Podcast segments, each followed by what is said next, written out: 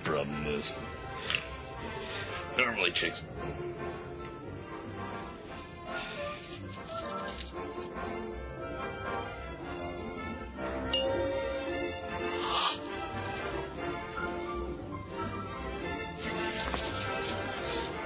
Pardon me.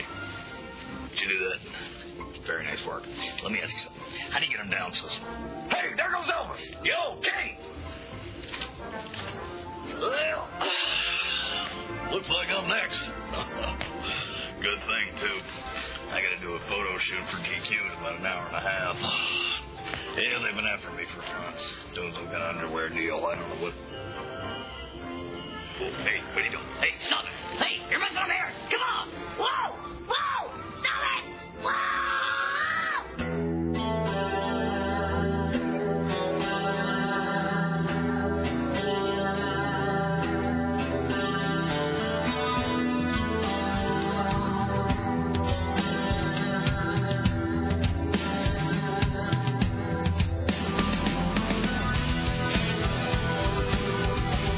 And is that the movie that's got? Does that have Winona Ryder saying, "My whole life is one dark room"? Oh, you know it is. Yeah, fantastic. I don't say that. I wouldn't say that that's the best Tim Burton film ever, but all the elements of the Tim Burton style are there. And it got a bunch of his. Uh, it's got Jeffrey Jones, and it's got the uh, what's got Winona Ryder, and it's got. Isn't it? Is the mom? Is that Catherine O'Hara? Who is the? Uh, who is Jeffrey Jones's wife that moves into the house in Beetlejuice? Who is the? Who is the hideous wife? I just remember sh- she's the mom from Home Alone. Ah, then it's not Catherine O'Hara then. It's a woman. It's the woman you get when you can't get Catherine O'Hara. All right. No, I know who you're talking about though. No, she's great too. And you know, and you know who else? You know the guy who is the the guy who's the kind of real estate appraiser who comes in to do the weird mumbo jumbo voodoo ceremony. You know who he is? He's the. Uh, uh, the answer is not found in the MTV video games. He's the Oh, preacher yeah. from Heather's. The guy about our little Eskimo.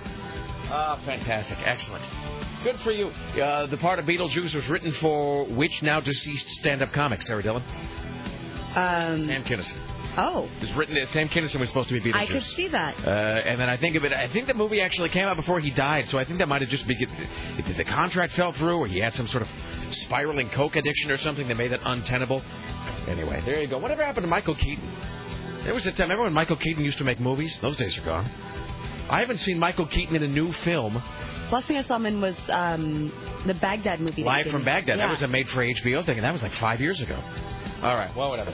Uh, hello, it's four minutes and 18 seconds after the hour of 11, and this the month of October in the year of our Lord 2007. Thank you for coming along, making a part of your listening day. We are live from the plushly appointed yet not overly ostentatious studios of AM 970, Solid State Radio. Thank you for uh, joining us today. It is uh, Wednesday. And welcome to day 12. It's 503 733. Pardon me. Pardon me, I, I inhaled a thing. It's 503 733 2970. oh. You want to join us today with your comments, your clarifications, your kvetches, your two cents, your uh, what have you. It's 503 733 2970. oh. Scotty the J standing by, ready, willing, and able in his hovel to pass along your comments about the interesting, the groundbreaking, the tedious, the mundane, the whatever, the what have you, the odds and ends, the where to force and whatnots. It's uh, 503 733 oh. 2970. Uh, It is the Rick Emerson radio program. All right, uh, before we do anything else, I should I have to tease a couple of things. First, we have the best phone call to play back today, and it's not even from our program. Uh, it's from our good friends Court and Fatboy, who work across the hall. And usually, when they say across the hall on radio, that's sort of slang or figure of speech, but really they work about 14 feet away from us, uh, where Dan Bozick is uh, is standing right now. But there was the best call ever to the Court and Fat Boy show last night, and there is a reason for us to be playing it. I got an email. Did you? Did he send it to you as well? I don't think so. All right. I haven't checked my work email yet, though. Court sent me a hug with. I'll play it back here in a second. It's it, it really is wonderful. So there's a great call from Court and Fat Boy last night that you will care about. So we'll uh, we'll play that back. Uh, we will also talk about my Ozzy Osbourne artifact, we, which I actually had with me all day yesterday and forgot to even mention because I was so excited about the Ozzy you lose it Osbourne. yet? No, no, no. I got it. I put it in my desk drawer. I uh, I was so busy playing back that Ozzy liner that he recorded for us like a thousand times in a row uh, that I never even I didn't even get a chance actually uh, to uh, to talk about the uh, the artifact. So intent was I uh, on on playing back the. Uh, Hi, this is Ozzy Osbourne, and you're listening to The Rick Emerson Show. Emerson. I'm going to play that a thousand more times for the week is done, by the way. So if you're sick of it now, you might as well just tune up because you've got another two and a half days of, of hearing that. Uh, I'm going to create some master mix. That's just that's just that and the uh, the Paul Stanley thing. I used to have this CD actually that was just nothing but drunk driving PSAs from rock stars of all stripes, and it was a whole lot of like, "Hi, this is Sting. Please don't drink and drive." And at one point, I had created and then I think I had actually manipulated it with software to make it sound like they were all in the studio. I had created what what sounded for all the world just like this massive conglomeration of rock stars all saying that they were listening to the Rick Emerson radio program and it went on for some absurd length of time. It went on for like 94 seconds. And it was just one rock star after another. And if you were listening to it with just sort of the casual attention, you would have thought that they were all endorsing this radio program. Okay, um, so we'll talk about the Ozzy Osbourne artifact that I have from yesterday. Uh, we'll play this Phoenix call. What else is coming up today? Bob Costantini will be joining us from uh, CNN Radio Washington. We'll also talk to uh, Jim Roop in Los Angeles. The great thing about talking to Jim Roop is that whenever he's on the clock, we just book him because even if something hasn't really happened at 11 a.m., by the time 2 p.m. rolls around or whenever it is we talk to him on any given day, somebody will have been arrested. Some, as uh, Don Henley would say, somebody will be in emergency or somebody's going to jail. Somebody will be arrested. Somebody will be in the, the detox. Somebody will have driven their car off a cliff. Somebody's kids will have been taken away. So between now and two o'clock, something e- e- e- exciting will happen. You can make a book on that, Missy. Uh, today we'll do the top five, uh, top five goodbye songs. We'll get to those later on today. Speaking of goodbyes, we will talk to Scotty J, who's finishing out his last three days uh, with the Rick Emerson radio program. And I have to say this: I did have this little kind of I did have this poignant moment though when I walked by Scotty and Tim in the kitchen today.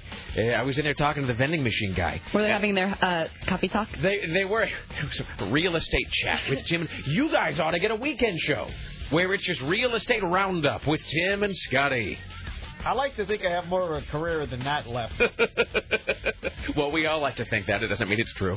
Uh, so, it, but I, I was thinking to myself, who will Scotty discuss real estate with in the mornings now? The answer, no one. There'll be no one. So, it's sad. It, it really is. And you'll just sit in there reading the paper grimly, alone as you usually are. So the brief, the brief small window of time during which you and Scotty could bond over the falling real estate market, it's drawing the curtain is coming down on it. Sadly, um, But I hope Scotty's going to come back and do some fill-ins every now and then.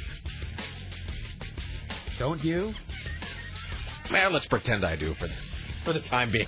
Um, he did, the thing is, it's going to be Scotty's going to have his hands full because he's got He's going to do that real job that he really wants. because he's got that Well, because once he's he got makes that all this- million dollars in debt to pay off. Once he makes all this money, and he will within his first month, he can be more demanding on his new management and say, I'd like a little time off to take care of some personal things. Well, those personal things will be here. the personal things are screening my calls. Uh, let's see what else is coming up today. Bob Costantini, Jim Roop, top five. Mr. Skin from MrSkin.com will be joining us today. We have a Darwin watch, clergy watch, uh, and I do believe we have what is a double geek watch.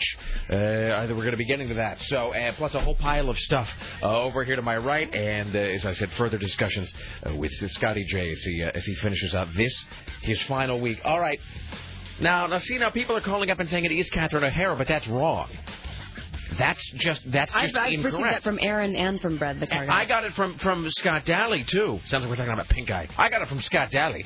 Um, and somebody was just on hold. I think they bailed before we picked up the call, but somebody was just on hold. Uh, look, I'll tell you this right now.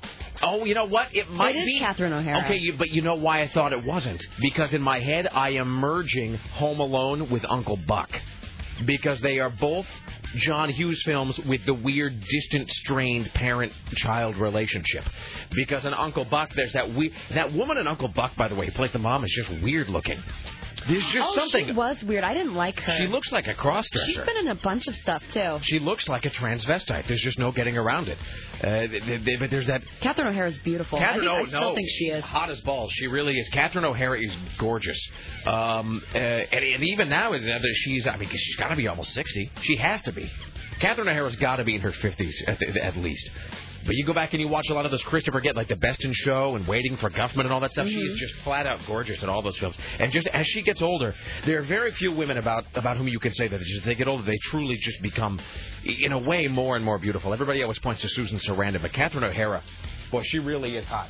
Um, yeah, she is not the mom in Uncle Buck. She is the mom in Home Alone, and I, yeah, she is the wife uh, in Beetlejuice, which really is just a, it has to be said, just a fantastic film.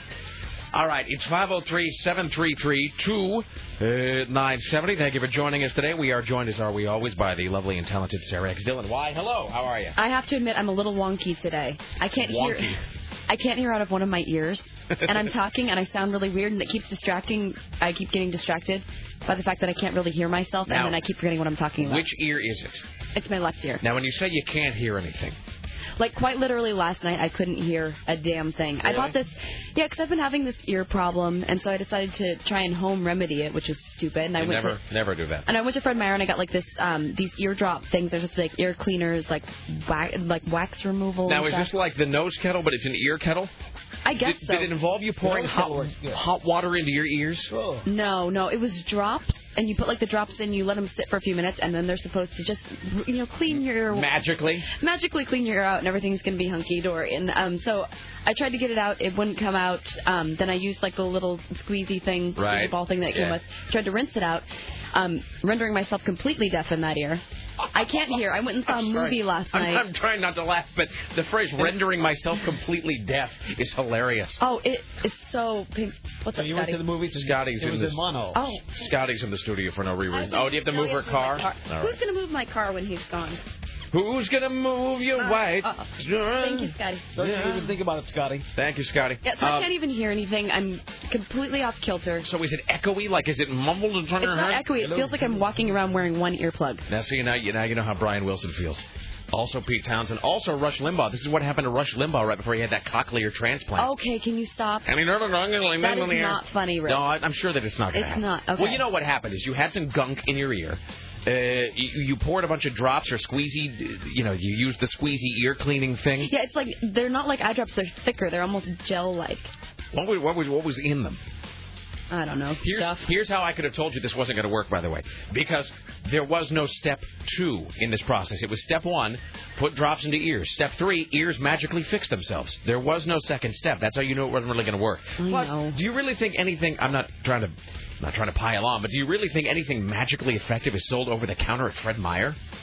I just thought maybe it would work. No. So now I can't hear at all. So I'm gonna try um, my next step. I'm, I'm just trying to avoid going to the doctor at all costs. So I think my next step is That's to a good drive move. drive to the highest point of elevation in Portland, try and see if I can pop it.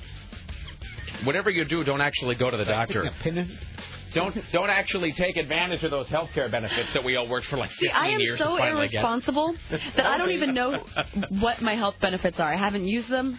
I don't. Good. Yeah, I was going to say, don't to I'm take them gonna while go- they're there. You never know when they're going to be gone. Seriously, I'm gonna go up and talk to TC. Michael and Moore see. wouldn't protest these. Uh, Seriously, I, uh, I mean, I was going to. I'm not. Try, we're not trying to be uh, braggy about it, but really, let's be honest.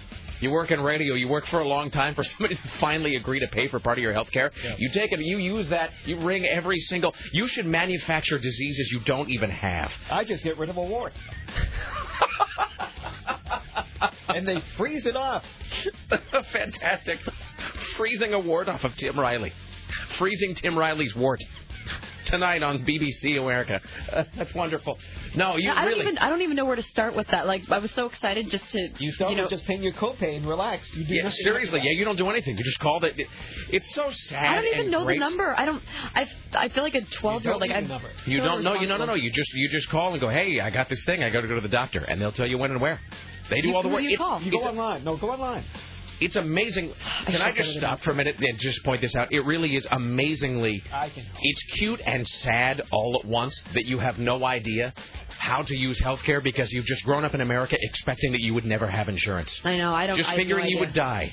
because I know that some, you know, a portion of my paycheck is taken out for it, but I don't know. Yeah, what- no, you go gotta, to- no, you gotta use that. It says the website. That Yeah, Tim you sign is, up, Tim's that you giving her the, sign uh, up. Tim's showing her the health insurance. Yeah, card. I've got. I can't live like this. There's no I reason got to look one like this. wrong. You have full insurance. Yeah, it's just- for the rest of the show, we should just talk really quietly. Let's see if we can, That's Only just talking mean. to her back. or if we get, at, or the, at, going deaf. All right, uh, Tim Riley's working on the following stories for your edification today. Well, I'm trying to help Sarah Dillon. Yes. Okay. No, it really is amazing if you've never if you've never had any kind of insurance, Mm-hmm. uh, and then you call them and you go, "Hey, so I've got this uh, I've got this antenna growing out of my forehead. I need to get this taken care of." So I, you can just call them and they're gonna like help me? Yes. Your copay, You're- your you're copay is so only- adorable. I your really- copay is only twenty bucks. Yes, seriously, Really? you pay 20 bucks and they'll cure whatever's ailing you. Yeah. They'll burn off a wart. They'll give you all the drugs you want as well. The drug and they'll be like five dollars. They'll give you a whole bag full of drugs for five dollars. This doesn't make sense. I know that it doesn't make sense It because seems too easy. because You're you've gr- part of the hoi polloi. because you have grown up in a country where you never thought you were ever going to be taken care of uh, in terms of your health. CBS does secure. This is the same thing that, uh, well, anyone at CBS would have. Yeah, so now you uh, so now you don't know how to handle it. So all right. So yeah, whatever you do, by the way, and this is why this is why you got to go get your ears taken care of at an actual doctor, not some not some guy with a bone in his nose. Don't let people start sticking candles in your ears either. You're going to have some hippie friend of yours that is going to come to you and go, the wax will just melt out. Let me tell you about an ear candle, Rick. It's a bit, don't, don't let anybody. If somebody comes to you with like a paper cone and a candle, uh, you kick them in the groin and get them away from you. Don't let people start giving you some. It, it, it- don't. It, and here's the other things I'm going to tell you not to do right now. Don't go to somebody that describes himself as a homeopath. Don't go to somebody who describes himself as practicing natural medicine. Do not, for the love of all that is holy, uh, go to somebody who describes themselves as practicing Eastern medicine. You don't want that. You want chemicals. You want chemicals, and you want a guy in a white coat handing you bags full of drugs. Eastern medicine never helped anybody, Sarah. Just remember that. Give me pills that make me feel good. That's what I'm talking about. Look, you know the West has the West is responsible for all kinds of bad things in this world. Healthcare, not one of them. Chemicals make you live longer, and anybody who tells you differently is just trying to pass off capsules full of dirt. All right. Uh, Tim Riley's working on the following stories for your edification today. A fire in a Salem garage started by a Jag also destroys a, Bet- a Bentley and a 1929 Mercedes. Nick Cheney and Barack Obama are cousins, says Nick's wife. Mm-hmm. Really? Ellen continues to shed tears over a dog she gave to a friend. The president enjoys some fresh deli llama for lunch, and the president rejects questions considering his relevance. Uh, she's nobody's baby anymore. The former baby Jessica is now a grown woman. Boy, that was Lots of like million dollars. 20 years ago Yeah. that baby Jessica caught down in Fall the into a well. Uh, well now. And Anaheim's Disneyland is set for a billion dollar facelift. Excellent. Fan- Fantastic. Uh, all right. Let's see. I got a little cough. Maybe I should go to the doctor and have some drugs prescribed to Go me. anywhere you want. I don't know my passwords. I don't Well, know. what you to do. start. Well, uh, you know what? Frankly, I would suggest that you not do it right now. I would suggest Yeah. that when that we're done, you just pick up the phone. If it's the first time, you pick up the phone and just call. That's what I do. Uh, I would recommend that actually. I'm not. I'm not trying to distract you from it. I'm just saying I would actually the first time I would pick up the phone and call them. Just give me your name. Say here's my name. It- Here's everything. Please to help me. I'm going deaf. And then they'll tell you where to go. It's amazing. Okay. So it re- it's There are people who care about it's you know what it is. It's sort of a window into what it must be like to uh, live in you know the UK or Canada, Canada. some civilized country. This email says, by the way, first you have deafness in the ear. Okay, I'm not then, listening. Then you hear the ringing. Before you know it, you'll be swilling absinthe and slicing off your ears while painting sunflowers. That's Yeah, true. yeah. All right. Uh, what am I? Uh, what am I doing here? Hi, you're. Oh, I just hung up on whoever you were. Hi. Uh, well, we'll get this other guy. Hi, you're on the Rick Emerson show. I hit the button twice. What's up? Yeah, yeah, I'm Doug. Um, I had a problem with my ear one time, and uh, I sounds like the problem moved elsewhere.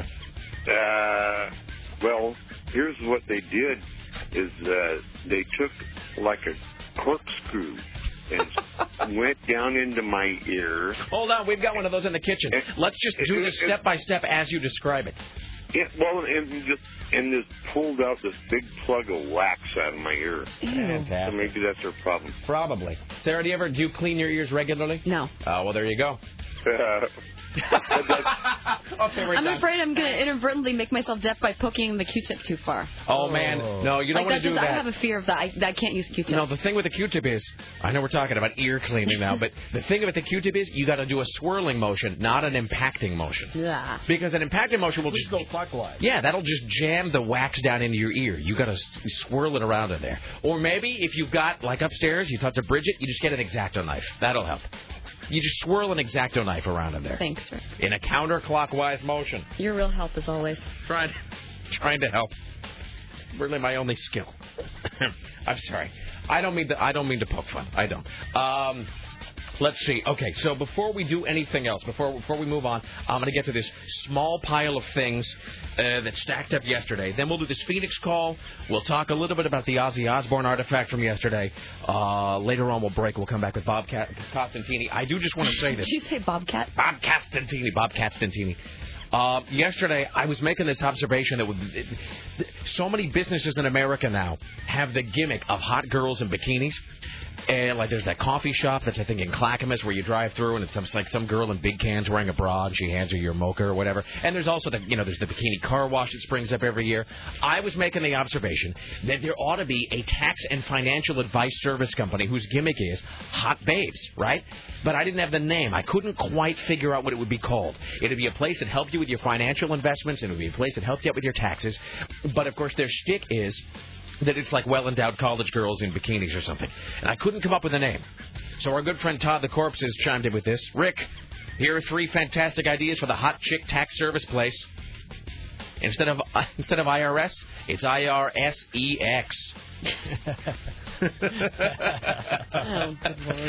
he teaches Sunday school, by the way. Um, how about this? Happy returns. Come on now. It's not the best. The best one is this. Todd, the Sunday school teacher. Rick, your hot chick tax service place needs to be called, yes, tax that ass. There you go. Fantastic. Thank you. All right. Uh, we'll do these two calls, then the Phoenix thing, then the Aussie thing. Uh, hi, you're on the Rick Emerson Show. What's up? Curse you for hanging up on me Uh, before. I'm sorry about that. How can I help you, sir? so hang up for the for the ears. You know, she can use this stuff called Colace and, and just drip it into her ears, and it softens up the wax in No, that's what, probably no, what that's she exactly tried what I yesterday. used, and no. now I'm deaf. No. Well, no, this, this, this, what a this- ringing endorsement for the product. This stuff, this stuff is actually it's a stool softener. But, Sarah, can we put some stool softener in your ears? but it, it's serious here. the doctor told me to do that for my kid when he was a little guy because they had like strap him down on a board and gouge out you know take his stuff out of his ears. They said, yeah, just put a couple of drops of this stool softener in there and then take a warm shower. It'll all run out. Bye now. I think God was trying to tell me something when we hung up on that guy the first time. Really, yeah. Well, is there nothing that stool softener can't cure, Sarah? Uh, this email says, Rick, I had the same problem. I went to my doctor. He couldn't get this little bit of wax out, and he suggested getting the drops that Sarah got.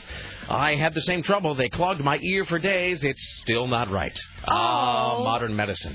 No, but the problem is that this was this was an over-the-counter product you purchased, right? It was, uh, um, I can't This remember what was it's an called. over-the-counter product you purchased, I really right? can't hear you. It was, um, I can't turn it up too loud because my right ear hears fine, and then it gets, it's like really loud in So my what right ear. needs to happen is you need to put an earplug in your right ear, so then you can turn your headphones really loud. I think you're a genius. Then it'll be balanced out. That's totally true. No, nothing uh, useful can be purchased over the counter. It was called, like, I think it was the D, and it was a green box. So you just randomly grab it was something the with one a that picture had of the an free ear squeezy ball thing. and a magical toy inside. Hi, you're on the Rick Emerson show. Hey Rick, I was just going to tell Sarah my son uses that stuff It's called it's called Debrox and uh, it seems to work really well for him. But you do have to leave it in a little while. and You got to kind of tilt your head over to the side and let it sit there for 30 seconds or so before the wax will come out. How yeah, long- I, I let it sit in there. Well, the first time I let it sit for like a minute, and then um, it said you can do it two to three times a day. So I did it again like a couple hours later, and I let it sit in there for like a good seven, eight minutes, and nothing. You might happened. have to go. You might have to go to the doctor. Then there's some cases where that stuff just nothing will work except going to the doctor. Have you unfortunately. considered? Have you considered the Are possibility? you going to tell me another thing terrible that's probably wrong with my ear? no. Okay. Have you considered the possibility your head is full of ants? Maybe a large moth of some kind is cocooning inside your ear, and as the cocoon gets larger, it's blocking off more and more of the oral input from the I outside. did get a roly poly in my ear once. Oh my God! Really? Uh-huh. I was just screwing with you. Yeah. Okay, fantastic. Thanks, Rick. Thank you, sir. All right. Uh, let me play this uh, phone call, and then we'll talk about the Aussie things. We don't have to break quite as early as we normally do. We're not getting Constantine until 40 here. So, um, this was sent to me by our good friend Court from the Court and Fat Boy show on KUFO last night. So keep in mind, this program is broadcast here in Portland, and then we're on the internet. Uh, we- we podcast, but we're not the you know we're not syndicated. You know, we, we there was a time when it was, and now it's not. So we're here in Portland, and then we're broadcast on the net. But it's not like we're on the like on radio stations across the country, and neither are Court and Fat Boy. It's a, we're both a Portland show, uh, and then we're both on the net. But we we are not uh, you know we're not syndicated like a Rush Limbaugh program is. So you can't just go to like Maine and turn on the radio and listen to us. And yet, behold, this phone call. Uh, this is not a setup. This is a real call that Court and Fatboy took from a guy last night on their program. So you might have to drop the uh, mono bed there for a second, and I'll we'll, we'll go ahead and play this. They sent this to me. I'm just going to play this back just as I got it today. Uh, hey, this is Nathan from Phoenix. How's it going, guys? Good, Nathan from Phoenix. Are you calling us from Phoenix right now? I am, I am. I spoke with you once before. I'm the I'm the drafter from down here. Yeah. What's up, man? Hey, well, you know, I told you guys that I was single-handedly trying to expand your clientele one person at a time, so I had a story for you. Okay. Good, good. Last Friday, I was uh, I was drinking at the coolest bar in Phoenix, the Lost Leaf, and I was getting pretty drunk. And I go outside to inch myself closer and closer to this cancer, one drunken cigarette at a time. And Sure. I overhear some people talking about listening to a radio show. I'm like, man, somebody likes a radio show. I got to talk to this person, Mm-hmm. and I got to I got to expose them. And uh, coincidentally enough, they were talking about the Rick Emerson show. Ah, nice. And uh, so wait a one minute. thing led to Aha. another, and we were soon kind of arguing about that Transformers bet and how you kind of got stiffed by Michael Bay. Mm-hmm. That's right. We did. We got, totally got screwed by Michael Bay. Uh, that's what I said, and he was he was totally on Rick Emerson's side. Well, of Yeah, course we, he was. We just accepted the fact that we were both uh, fans of you two, so that was pretty cool. Excellent. look at that. Bringing people together in states not even near Oregon. And what this tells me is uh, Phoenix has horrible radio because everybody's getting their radio from Portland. No, this is true. This is true. All right. Well, we're I'm glad that you found kindred spirits and Emerson fans down there in Phoenix, and you guys should should hang out and chase tail together. yeah, seriously, you should listen to the Rick Emerson show and you should make them listen to the uh, Court and Fatboy show. yeah, you know, we kind of we kind of came to those terms. Excellent. All man. right. Look at that. Right on. Thanks, yeah. man. Thanks for that story. Yeah, for sure, guys. Enjoy your vacation. I'll miss you, but I'll wait. All right, man. Thanks. All right, so there you go. So that's from the Court and Fat Boy show Wow. last night. How I'm weird impressed. is that? Mm-hmm. And really, How do we honestly, know that lives in Phoenix? Do uh, we got people who who listen down there apparently. that's awesome. Which is especially weird considering that even when this show was syndicated years ago, it wasn't syndicated to Phoenix. Uh, we were on in Re- uh, not Reno, uh, Tucson. We were on in Tucson, Arizona. The show was never on in Phoenix though, so they just somehow have Isn't that discovered. it. close? What? Isn't uh, Tucson close to Phoenix? I you know I don't really know the answer to that. I've never I been know there. it's always the red spot on the weather map every day, like it's 500 degrees there. Even in the middle of the night. All I know about Phoenix is that Susan Reynolds had to go there a couple weeks ago, and it was 117 Yeah. degrees. Yeah, I really liked Phoenix. I like Arizona. uh, just uh, Lara went there earlier this The year. air but it just- conditioners are bigger than the houses. Oh, it just seems like a, it seems like a place that you go when you're being uh, punished somehow. You know what I Well, you're mean? living in dirt. Yeah, that's. she went there to see the Kingston Trio perform. I swear to Christ, that's true. Uh, all right, let's get these calls. Hi, you're on. The, we may have to do the Aussie thing later. Hi, you're on the Rick Emerson show. Hello. All right, I got how to fix theirs here. All right, does this involve a coat hanger and a hammer? This is I'm gonna be yeah, dead but we're forever. gonna skip that. We're gonna skip those first two parts. Okay.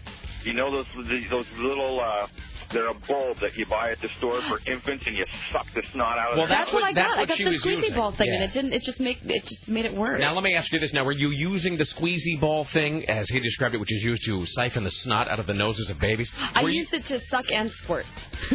Okay, Don't well, take that's that. what you Scotty. need to do. You need to take as warm as water as you can handle, stick your head over the sink, and then just keep squirting that water in there, and it'll soften up whatever's there, and it'll wash it right out. Oh, that's what I was doing. I did that for like a half an hour last night. I don't think ears are a do-it-yourself project. No, it seems like That- any that's part of how your you body do it. you can't actually see. It seems like you ought not to be tinkering with it. That's Like, my. you don't get ears back once you ruin them. no, no, you don't. They, they don't give you a spare ear. Uh, so that's uh, that's why I'm always hesitant. I won't go into specifics. Only one pair per customer.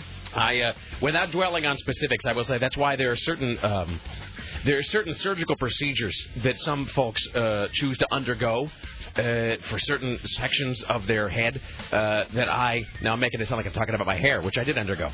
Uh, now there's people who opt to get surgery on some of their senses, let's say, uh, and I I choose not to have any of my sensory organs operated on because if you screw those up, they don't issue you new ones. So all right, thank you, sir. Uh, hi, you're on the Rick. It's all Sarah's ears all the time. Hi, you're on the Rick Emerson show. Hello. Yeah. Um, Rick, Yeah. hey, um, oh, I was the, that was the same thing about Sarah's ear. Uh, the warmest water she could uh, use on her ear uh, with the eyedropper squirted in there. Also, she can warm up some hydrogen peroxide and put a couple of drops into that, and she can hear the hydrogen peroxide eating out the bacteria. It, it kind of That sounds awesome. That's totally what I want to hear. I want to hear hydrogen peroxide killing things inside my head. Oh no! It, it it tickles your ear. It's like an orgasm, but it really it's uh, it, it it it kills the bacteria. But the biggest thing is the warm water. Let's let's jump back a second or two. What? Um, about the ear. In what way is hydrogen peroxide just? Maybe your understanding of an orgasm differs from that of the average person. Okay, okay, okay. Uh, hydrogen Are you having peroxide- sex with a Giger alien or?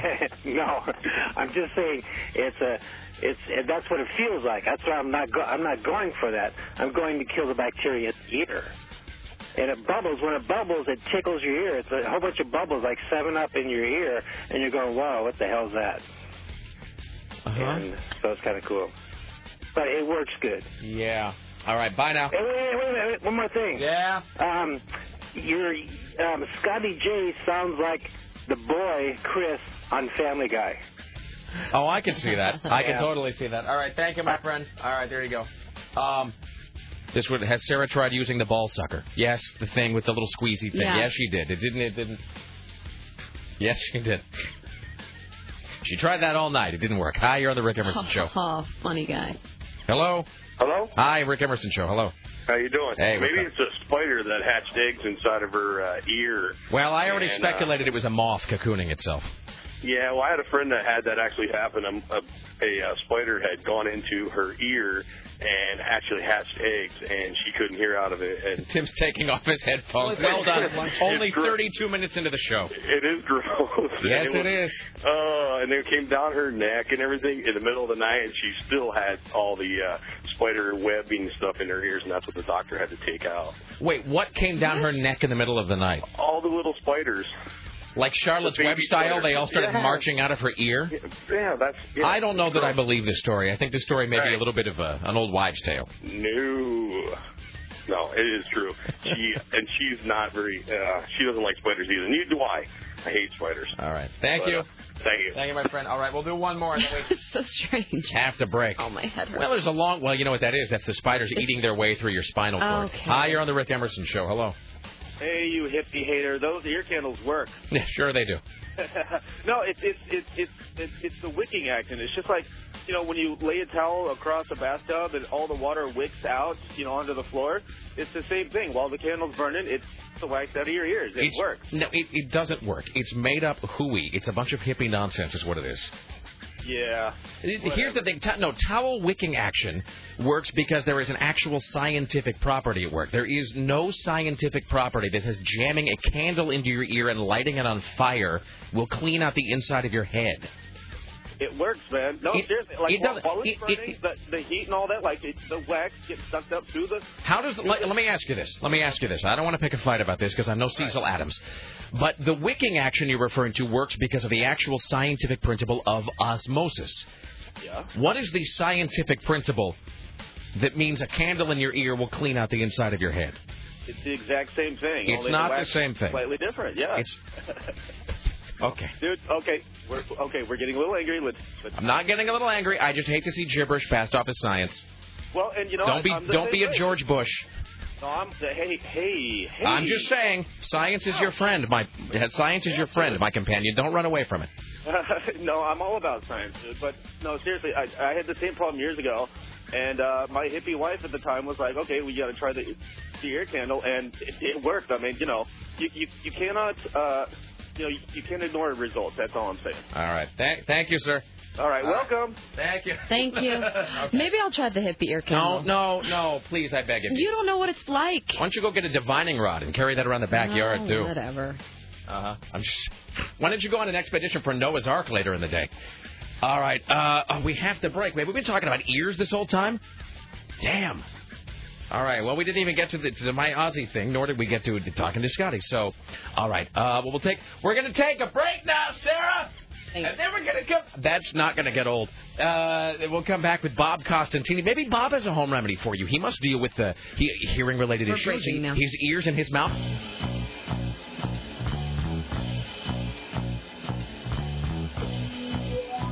About. I walk through there sometimes.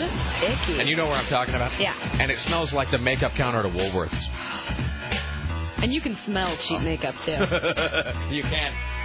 It just it just sort of exudes that mmm by the gallon. All right. I just don't get it. No. It's 503-733-2970. 503-733-2970. oh. I'm not going to get off onto a whole ear candling thing, by the way. I think we learned our lesson yesterday with the Aztec basketball discussion. All right. Uh, what, what are we doing? Uh, coming up later on, CNN radio correspondent James Roop, Tim Riley at the Ministry of Truth, top five goodbye songs. Uh, we'll talk about this Ozzy thing that I got, Mr. Skin, from MrSkin.com. A, uh, pardon me, Darwin Watch. I got all this extra saliva in my mouth today. And I got extra wax. We're really gross. Together we could make some exciting sculpture out of that. Uh, more of your calls here in just a skosh.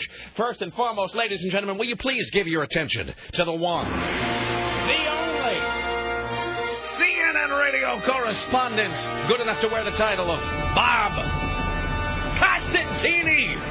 Hello, Richard. Thank you for having me on again. Hello, sir. How are you today? Good, good, good. How, how are things? How's life? Uh, just fine. Fantastic. Very good. Lisa is off on her honeymoon. She's off. She's off to Italia, as they say, for I think like, Uh, ten yeah. days, something like that. She's. I get. Well, she's going to. I forget where she's going. She's going to southern Italy, northern Italy. I forget exactly where. She's going to I, I'm something. not exactly sure either. Hey, uh, not to pry into one's personal existence, but I forgot to have asked you. Now I know she lives in D.C. proper, but I, I I think you said at one point that you don't. You live in like uh, is it Maryland or something? I live in Baltimore. Baltimore. Um, But let me let me ask you this: How do you feel about the way that Baltimore is depicted uh, in in American television? Even The Wire and uh, The Wire, homi- Homicide. homicide, The Corner. Basically, every every depiction ever uh, of, of Baltimore in television is the idea, and- unless it's in a Barry Levinson film, unless it's in Diner. Every depiction of Baltimore is that you're going to get off the train and a guy is going to come up and he's going to shoot you in the face and pry the gold teeth out of your head. Yes, yes. Uh, the, in truth, uh, in Baltimore, they don't kill everybody. Oh. they, they leave some of you alive as a warning to the others. Uh, but uh, there are certain. Uh, it is a uh, town that has a lot of urban ills, that's for sure. At times, uh, uh, and has had a spike in homicides. They- as a it matter is- of fact. Well, they have. I mean, it's it's weird because those programs function as sort of a uh, a reverse tourist ad. You know what I mean? Yeah. It's and I often wonder if the city has mixed emotions about striking these deals with film companies to to make these film and television projects like The Wire, which by the way is. I I- it's hard to say, but I mean, from my money, I think it's the best thing on television right now. Uh, you know, and very realistic in a lot of ways. yeah, and so it's on the one hand, the city, of course, wants film projects there, and there's a certain amount of money that comes with that, and employment of some of the local workforce. But on the other hand, it's basically one big after school special uh, warning people. Uh, n- never, ever, ever come to Maryland. So I just, I always have mixed feelings on behalf of Baltimoreans when I watch those programs. Uh, yes, it's um, it brings in millions of dollars. Yeah. And of course, uh, state and local officials uh, uh, do they kind of look the other way at uh, what how it depicts the city, but. Um, there are some very lovely spots in Baltimore as well, so please come visit. Well, I would like to go there. Listen, to that. you're all desperate for people to love your city. Well, I do plan to go there at some point, uh, just because I am such a tool that it, the, the things I am interested in seeing. It's like my wife, you know, went to Italy, and, and I, for a, for a while there was a time when I was going to go to Italy with her, and I ended up not going. But my whole thing is like, we have to go see the village where they filmed the, you know, the early scenes of Godfather Two. I have to go see where the village of Corleone was. Um, so at some point I will go see Baltimore just because it does play a large part in American uh, popular culture. So I may ask you your thoughts at that point. Um, Let me let me ask you a couple things. Well, first of all, there's this uh, story that I think it's a Zogby poll that came out today that George Bush's approval rating is now the lowest it's ever been. It's uh, according to Zogby anyway, 24% approval, and yet, or maybe because of that, uh, uh, the, the White House just continually is rolling out all these things that you think would just be more poison pills for them, like uh, the, the, the, the- this continued fight over children's health care, the continued fight over wiretapping, and so is it? Do you suppose just the just the general assessment of the White House that at this point the people who are with him are with him, and the people who are against him are against him, and, and so they're just not going to back down on anything because they have nothing to lose at this point? Well, uh, those uh, both of those issues, Rick, are playing themselves out here on Capitol Hill uh, today and tomorrow. Um, the uh, Foreign Intelligence Surveillance Act is up for its renewal, but um, uh, the Democrats have put forth a bill um, that would require uh, a uh, retroactive approval for any of the uh, wiretapping that has occurred um, and and to have this disclosed at least to the courts that they're supposed to be handling this. And also, uh, they are going to they're going to be voting on that measure a little later on today. And also tomorrow, they are taking up the Children's Health Insurance Program uh, bill, which the president vetoed, they are not likely, they're not going to override the president's veto, it seems. And so this is I, this is one of those. What is it? Sort of the moral victory that they put up the good fight, and of course, in the end, the, the White House just tells them to get bent, and nothing happens. Is that? I mean, is is that what this? Is it so they can just uh, they can just sort of claim or, or or point out to their constituents that they did put up the good fight, but in the end, they just weren't able to do it?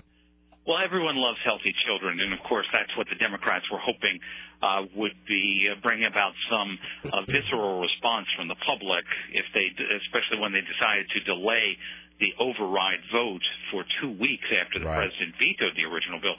They were hoping that there would be so much pressure on uh, Republicans that a number of them would change their minds on this bill and uh, bring about a two-thirds majority.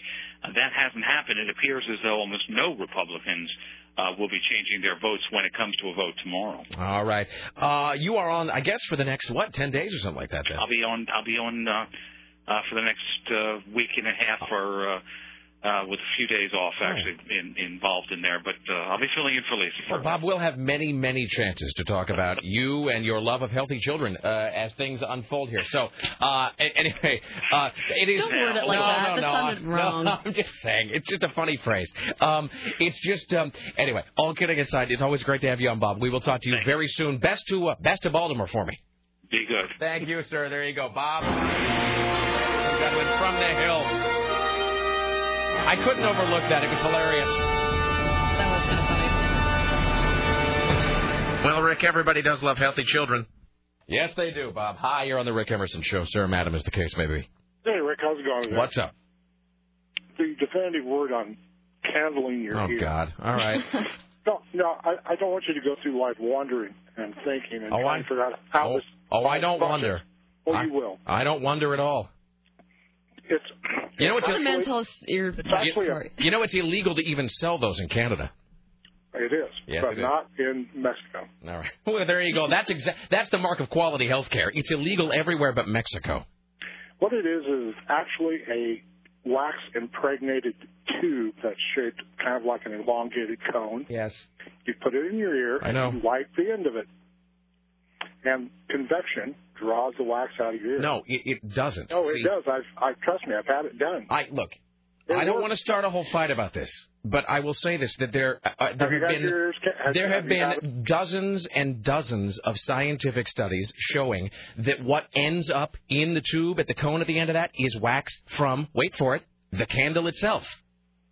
Wow, that's funny. It's brown and gooey like the wax in my ear. That's what happens when you burn things. They change color, sir. I'm not trying to be a jerk about it. Look, I'm not. I'm really not. I'm just saying, I don't like it when uh, sick people uh, are told to spend money on something under the dubious proposition that it's some secret medicine that, like everybody else in the world with a degree, just is too stupid to figure out. It doesn't work. It's made up. I'm not trying to be confrontational. I'm not trying to be a jerk. I know people who have real problems who spend things on a bunch of hooey. It's a bunch of it's a bunch of bupkis. Can I tell you one more thing? Yes. I thought it was bupkis as well. I So know. So I, I burned one ahead of time. I know, and we all had a grandfather who smoked every day and lived to be 96. I know. That'd be my aunt. Yes. All right. Bye now. Okay. That's why I didn't want to talk about it. It- look, if you buy it and you do it, and you, at the end you think you feel better, fine, great. I do know, by the way, that emergency rooms get hundreds of cases every year of people who've had uh, hot wax dripped inside their ears, and guess you'll never. This will surprise you. It burns the hell out of the inside of your ears, incidentally. So I'm not trying to be. I'm not trying to be snarky about it. I'm just saying. You're a little angry about the air candle. I'm only angry about it because it. I'm only angry about it because w- we're all adults, and it seems like at some point you have to quit clinging to made up nonsense. That's all I'm saying. Uh, let's see. This is like the guy that wants to like eh, cure your spinal problems by laying you down Oh, and God, I'm- waving his hands over you and going, "Let me channel the energy out of your chakras." Okay, so I'm reading about the possible risks of sticking a candle in your ear. Yeah. This burns to the ear, skin, and hair from the hot wax, obstruction of the ear canal due to wax dripping into the ears, I and mean- uh, perforated eardrums. The thing is, but the thing is, it's got that sort of pseudo-scientific sheen that if you don't really think about it, seems on the surface that it might make sense. Because what they do is they put it looks like a snow cone cup, point it into your ear. They'll stick a candle in it and they'll say, "Well, look, as the hot air rises, it brings the wax with it." Well, that sort of seems like it makes sense until you think about it for about 15 or 20 seconds. And then you realize, and again, every study ever done, every study has analyzed the wax and the residue inside the cone, and every single study on Earth has come up with the conclusion that all of the residue inside the cone is just wax and smoke from the candle itself.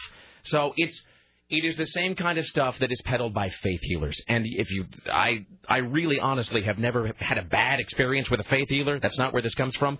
But faith healing, growing up in a really strongly Christian community, is one of those things that drives me absolutely bonkers. And this kind of stuff is just a secular version of a guy waving his hands and putting something on his, on, you know, jamming his hand on your forehead and telling you he's going to cure your scoliosis. And it just drives me crazy because it manipulates people who have healthcare problems. And I just, it drives me absolutely nuts. And so if we're not going to have health care in this country, the least we could do is try to not profiteer by swindling each other out of something. So, all right, that's all I'm going to say about it. We're done. Don't call about ear candling ever again. Uh, let's see. Um, hi, you're on the Rick Emerson Show. What's up? Hey, hey Rick, Doug. Uh, got a couple things to say. Uh, first Did you of call all- us earlier? Yes, I did. Okay, Scotty. Scotty Screen. Scotty, I know that you're a short timer here. I know that you've only got two and a half days left, but we, we need to revisit the, the premise behind call screening. Well, I got a couple things to say. First of all, uh, I think you know Scotty J was like the Ed McMahon to uh, Johnny Carson, so I want to give him uh, some kudos for that. But on the same side, uh, when you're talking about you know the the earwax thing and stuff, uh, there was a place called uh, Mineral Water where people went in to uh, Am I being punished for they, something? They pay like fifty cents a gallon for this mineral water, Right. Oh, and then they found yeah. out that it was uh, contaminated. Yes. The whole thing. was- But uh, my mom and my aunt did that earwax thing. Yes. And the funniest thing I ever saw was them sitting there with these cones in their ear and lighting it on fire and thinking that that earwax was coming out. All right. Thank you, sir. Wait, we're losing it. I don't know where my Scotty sounder went. I was going to try to summon Scotty into the studio, but I've I've misplaced my Scotty sounder. The uh, the I wish I knew how to quit you. It just doesn't seem to be there anymore. Hey, Scotty, do you know where the s- did- where the actual sounder for you went? Are you just are you are you trying to cover? Are, are you is this like a self cleaning oven where as you're getting ready to finish your week here, you're just uh, you're deleting everything? Yeah, I don't see it.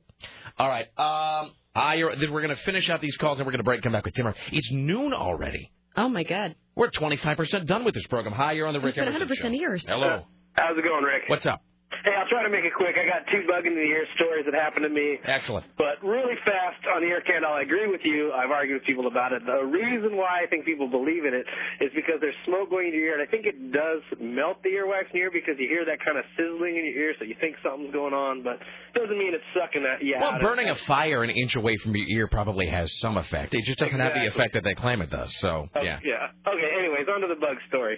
Um, when I first moved to Portland, I was riding my bike up Clinton Street, and yeah, sometimes bugs fly in your face and different things. And different things, yes.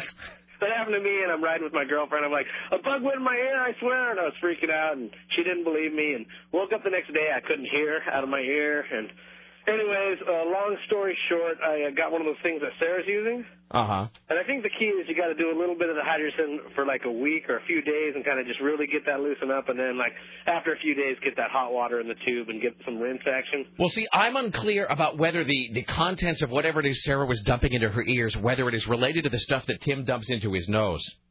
Let me rephrase this. I'm not. This is not a cocaine reference. The Uh, salt water. The salt water. That's what we're calling it now. I need some salt water.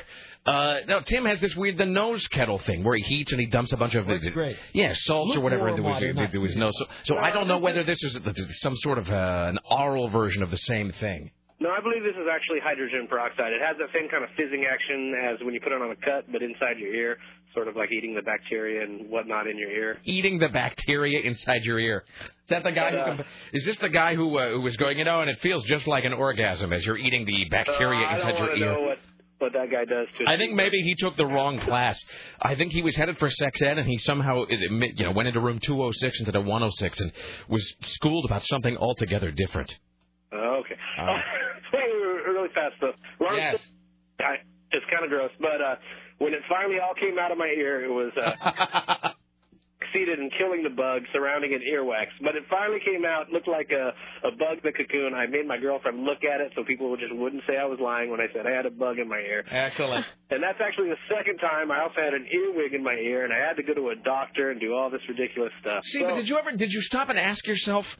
I mean, I know it's called an earwig, ha ha. But really, did you stop and ask yourself? And I'm not saying there's an answer that I that I can come up with. It. How does an earwig get into your ear? I mean, what are you doing? Are you standing on your head in a forest or something? I, I was working in a wood mill back then. It was Oh, that does explain it actually. Oh, All right. All right, thanks. Thank you. All right. Uh, Rick, I go to the doctor once a year for a physical. Uh, let's see. Uh, following the physical, I always request that one of the nurses in the clinic flush the wax out of my ear. It's very simple, painless, and quick. They use a low pressure water pick like desi- uh, device with warm water to flush out the wax. If you do it once a year, and you know, it actually makes sense not to compare you to a dog, but I'm saying it in my, you know, I did talk about Max. I have to get uh, Max's ears cleaned like every 60 days because the ear design is just imperfect at this point. The the evolution is incomplete on my dog, uh, and it- and the ear canal is designed so that you just can't get stuff out of there, and you've got to go in and get it built up. Tim and I've talked about that before. The ear cleaning of the dogs. He says though, be warned, what comes out of your ear is going to disgust you. You should. Take I don't know a because picture those of it. things don't really disgust me very No, much. you had your uh, your your area, uh, your other area, your back area cle- uh, re- uh, region. Don't say it like that. That makes it sound really disgusting. You had your colon cleansed. Yes, I would. That was awesome. And it's hard to imagine that whatever comes out of your ear could be worse looking than what comes out of your butt. I mean, let's just be honest. Uh, Why do you even speak? We've talked about this. Oh, like I'm breaking new ground somehow. I know, but other ways you worded it in different ways. Rick, tell Sarah to wrap a hot towel around her head and tell her all the guys down at the station are pulling for her. Thank you, Steve. All right, there you go. Thank you, Steve. Well, we should break. Um, let's take a vote right now. Do we do more ear calls ever again, Sarah? But let's let's sprinkle them. All right, Scotty, we're going to be sprinkling uh, ear calls throughout the rest of today's program.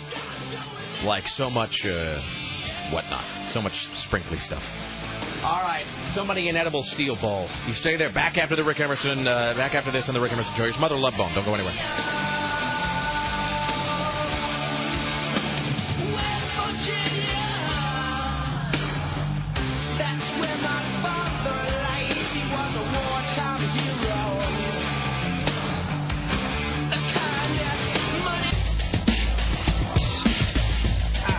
Hey, everybody. Mannheim Steamrollers coming. Boy, you want to talk about a guy that just it's Why are they still together? because baby boomers still pay to see them. And you know, and I will say this: uh, the thing about Mannheim Steamroller is, first of all, that Chip Davis guy, he just tripped and fell into a stream of gold with this. What really made him, though, what really made Mannheim Steamroller the holiday force that it is, and I do respect them in that sense. That I mean, they, I I mean, that guy will be able to, to tour. I mean, he'll be 85 years old, and some variation on Mannheim Steamroller will still be touring the country every single year. And it's because in about 1990 three, maybe 1994, something like that. Uh, Rush Limbaugh, on his uh, nationally syndicated radio program, uh, began using all the Mannheim Steamroller Christmas music as all as bumpers. But there was like three weeks where nothing but Mannheim Steamroller music were used was used during the Rush Limbaugh program, and that's when most Americans first heard of these guys. Um, and it just made them into the phenomenon that they are now. And Mannheim Steamroller actually has been so successful that, uh, in, in a way, they started to branch it out for other generations. You know, my my my people, the white people of the suburbs, uh, you know what we have is we don't have Mannheim Steamroller. Uh, guys like myself and the Dennis Pitzenbarger and the Dan Boziks of the world, we have the Trans Siberian Orchestra, which is the Mannheim Steamroller with like a, an electric guitar buried in the mix somewhere. So that's totally that's that's Christmas music for myself and Chris Morris is what that is. Uh, it's 503-733-2970. Ladies and gentlemen of the Ministry of Truth, it's your personal savior, Tim Riley. Time for the Rick Emerson Noon News Hour from AM 970 Solid State Radio. And now, from the Ministry of Truth, this is Tim Riley. I'm surprised when the Siberians come here to perform, they don't run away from that orchestra. Why would you want to go home I wish after they'd the take- tour's finished? Yeah. The uh, For what reason would you want to go back? well, they're not really from Siberia. I think they're from Brooklyn. I'm shocked. Yes, I know. They're not really from Siberia? No, they just play trashy Euro metal, but they do it with like sleigh bells, uh, you know, and and flocking all around the stage. That's basically all it is. Well, all right. It's here's a funny fact, actually. Not that you really care about this, Tim, but here's a fun fact for the Trans Siberian Orchestra fans who may be listening to me at the moment. Um, Trans the Trans Siberian Orchestra actually started. It's kind of interesting. It's sort of the uh, it's sort of the uh, the pupil that ate the teacher. The Trans Siberian Orchestra is this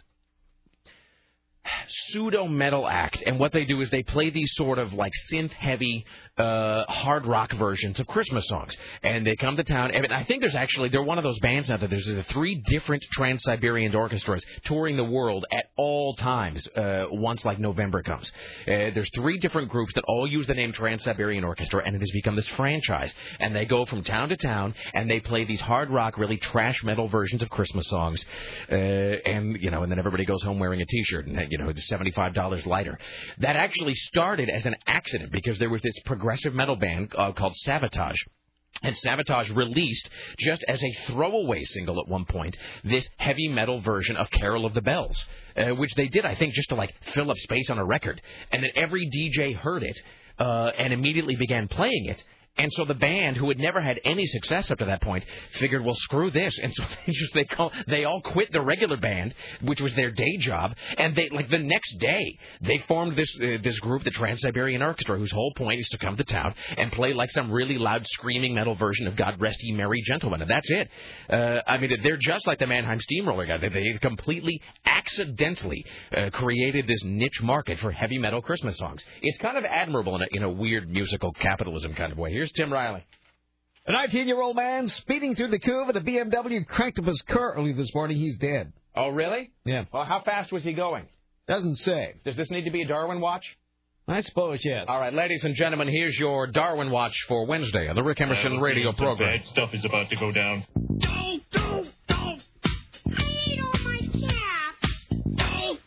My parents won't let me use scissors.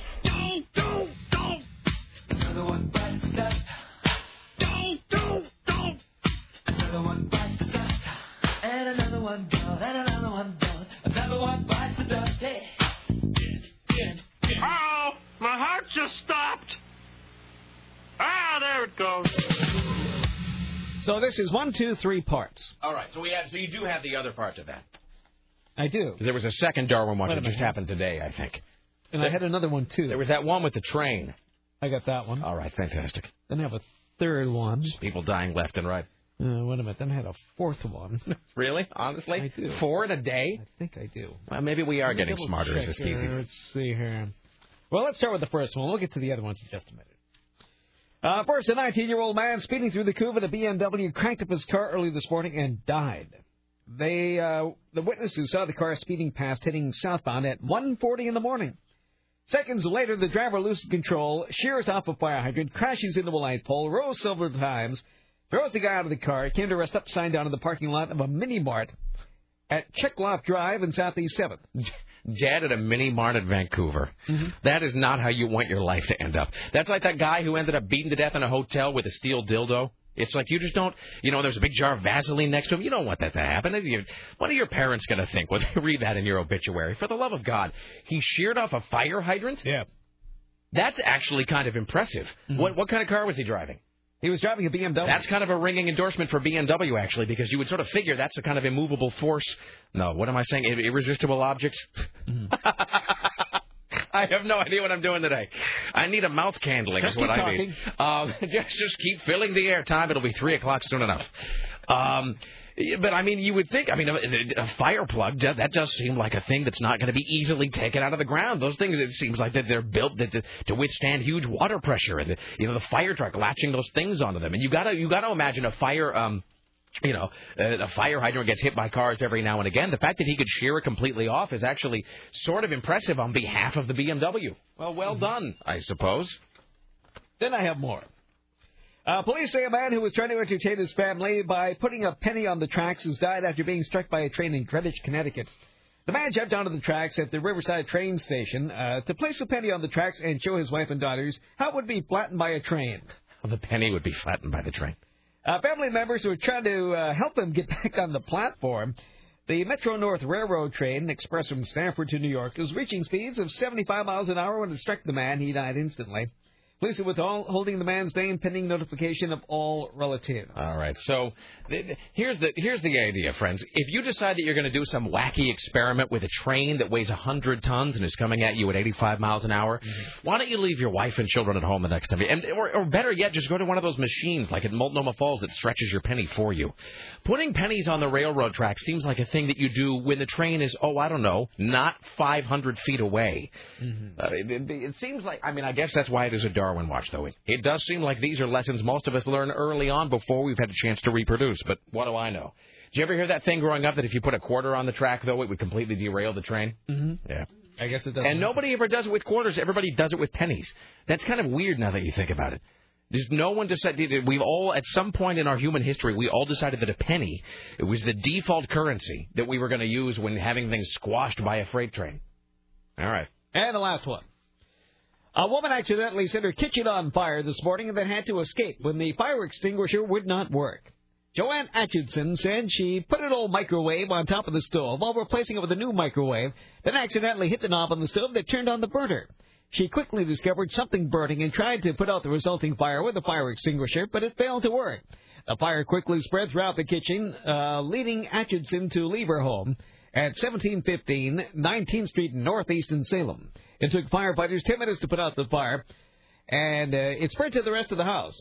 Fire damage so far is only $10,000. You know, I got to tell you this. fu- Where? What? Where was this? Salem. Damage was only ten thousand dollars. Well, not too bad. Well, for Salem, I guess if you adjust that for Salem dollars, Mm-hmm. that's it's like three years' salary. Uh, the fire really is terrifying, though, and I know that I'm sort of stating the obvious, but I only say this because about two weeks ago I had a small fire start in my toaster oven, and toaster ovens, by the way, are fantastic. They last forever. Oh man, toaster ovens. Who were we just talking about the, the other? Oh, we were talking to Fat Boy the other day. I was over at his house for the aliens commentary, and somebody was like, "Hey, I brought whatever. I brought some sort of comestible to eat. Do you have a do you have a toaster oven? He's like, no, I got a microwave. And everybody in the room, and it was all dudes. Every guy in the room, eh, and you would typically think of guys as all having microwave and not having anything that actually did any cooking. But everybody was sort of agog that he didn't have a toaster oven because a toaster oven is the most massively useful thing. You have a toaster oven, don't you? Oh my God, really? No, I have a microwave though. I have a friend who, um, my friend Lisa doesn't have a microwave or a toaster. So anytime I come over there, I always end up bringing frozen food, and we have to heat it up in the oven for like two hours. Boil your bread. Yeah. The well, I mean, look, I have a microwave which I use a thousand times a day, like all good Americans. But the toaster oven. It cannot be beat. There are some things that you simply cannot use the microwave for. Uh, for example, you're gonna like you- you- unless it's the sort of cardboard pizza you get from the store that has that weird silver crisping tray. You try to heat up a the toast, you know, to, uh, anything that's sort of toasty in a microwave, and it's just going to become all soggy. The toaster oven is great because in about three minutes, it'll heat up like your leftover pizza from last night, and it makes it crisp. It keeps it crisp all the way.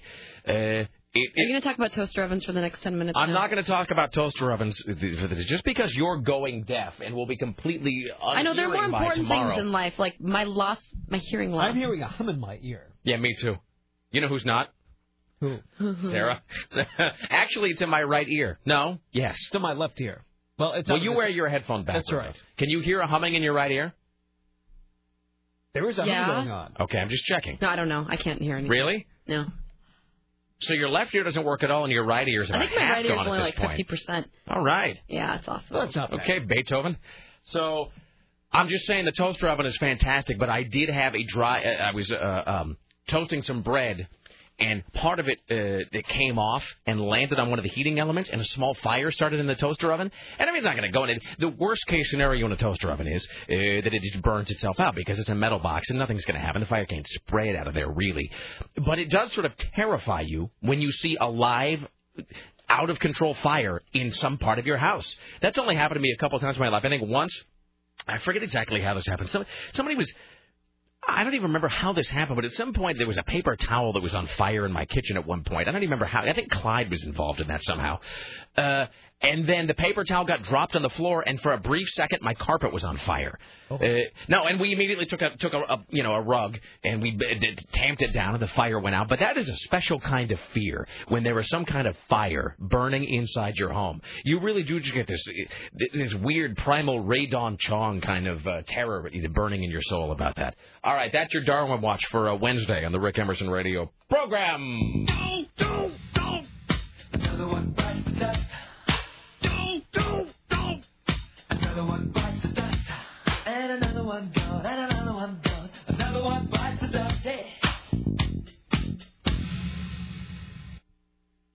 hum. Is there an open channel or something somewhere on the board?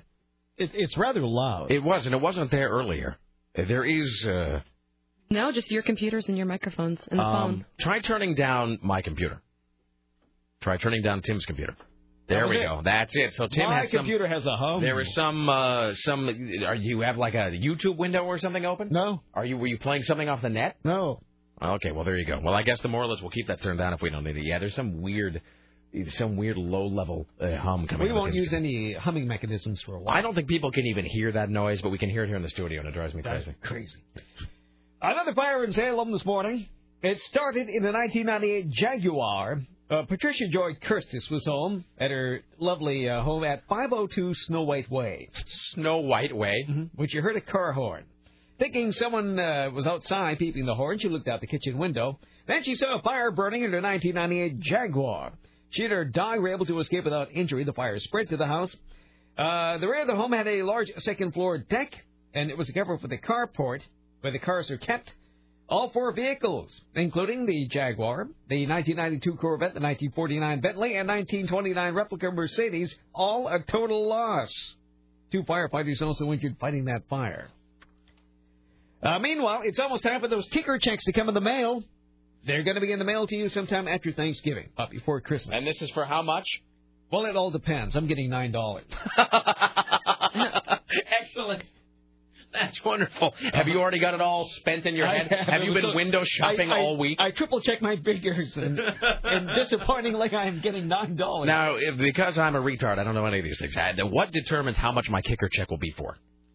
It all depends on how much you paid in taxes and how much you got back. Oh, I paid a lot and I got nothing back. Okay. I paid. I, paid. I, got a lot back. Did you, have you? I, so if you got nothing back, you're gonna get, you got to get a bigger kicker check. I don't know how it works in everybody else's house, but it, it, do you all have this where you are convinced that you've paid all your taxes for the year, and then it, like six weeks later you got another bill for something? Oh, that was exactly me this year. Ex- Like about every, I don't know, like about every month, month and a half, I would get some uh, some letter from the from from the government saying, oh, by the way, you still need to pay this section of your taxes. It did seem like I well, got I about paid- nine different tax bills this You year. can pay your property taxes in three different payments. That's state law. Well, because November, February, and May. Because then there's the county. But now this is the last year that we are paying Multnomah County tax. Is that right?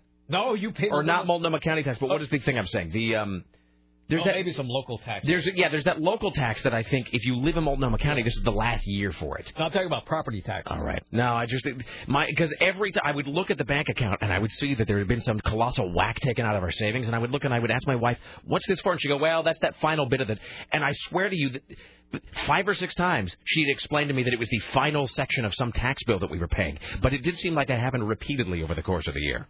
All right. Yeah, it- I mean, if you're paying property taxes, it will, unless you pay a one lump sum. All right. You can pay a one, two, or three payments. Here's Tim Riley. So, if you get a phone call or email asking for your bank account, somebody on the phone asking for this information, your Scotty. bank account, so that your kicker refund can be electronically deposited into your account, don't believe it. Hang up immediately. The Oregon Department of Revenue said a handful of taxpayers have reported getting official sounding phone calls and emails offering to deposit their kicker refund. They don't do that. They tell the taxpayers they work for the Department of Revenue. They offer to deposit the kicker check refund in their bank account. All you have to do is give them your account number. Don't do it. Hello, I work for the Department of Revenue. I used to sell crack. Now I used to be addicted to crack. Totally. Scotty J, will you please give me your account number? This is a widespread identity theft scheme known as phishing, spelled with a PF and an ishing after it. Uh, the department never emails or telephones taxpayers asking for bank account information. Plus, they aren't able to provide direct deposit as an option to kicker refunds. No, of course You not. get 'cause them in the mail. That would require that the government exist in at least the late 20th century. You know, the number of things that the government will not allow you to do online yet is just staggering when you think about it. The number of bills, the number of outstanding debts and the- the paperwork that you cannot take care of on the internet is really just staggering. Yeah, I mean, if- really behind. oh no, it, re- if any business ran that way, they would have been out of business 100 years ago. But then, away you're you're taking uh, away their promise to be inefficient. So why do you why do you need their inefficiency if you're taking that away? I suppose it's true. you're threatening somebody's livelihood. Uh, Rick, I thought the last real fire in your kitchen was the crisping hair of your Guatemalan housekeeper. Oh, I'd forgotten all about that. Yeah. Um, this is from Aaron. He says, Rick, I understand it's easy for you to forget brown people, but please, noble white man, try to remember whenever this happens in your kitchen. Thank you, sir. Uh, and then he says, uh, all good Americans should own a toaster oven. Ask Sarah why she hates America. Inquiring minds want to know. As a matter of fact, toaster ovens are made in Mexico. Is that true? Well, see, so I'm supporting the Mexican uh, economy. America- I want to be able to hear, but you can't talk. What if we're all losing? What if it's like a John Paul Sartre play and we're all losing uh, one sense? Tim can't see. Tim can't see. Oh, wait till tomorrow. We're becoming those three monkeys. Now tomorrow, I'm going to come in here.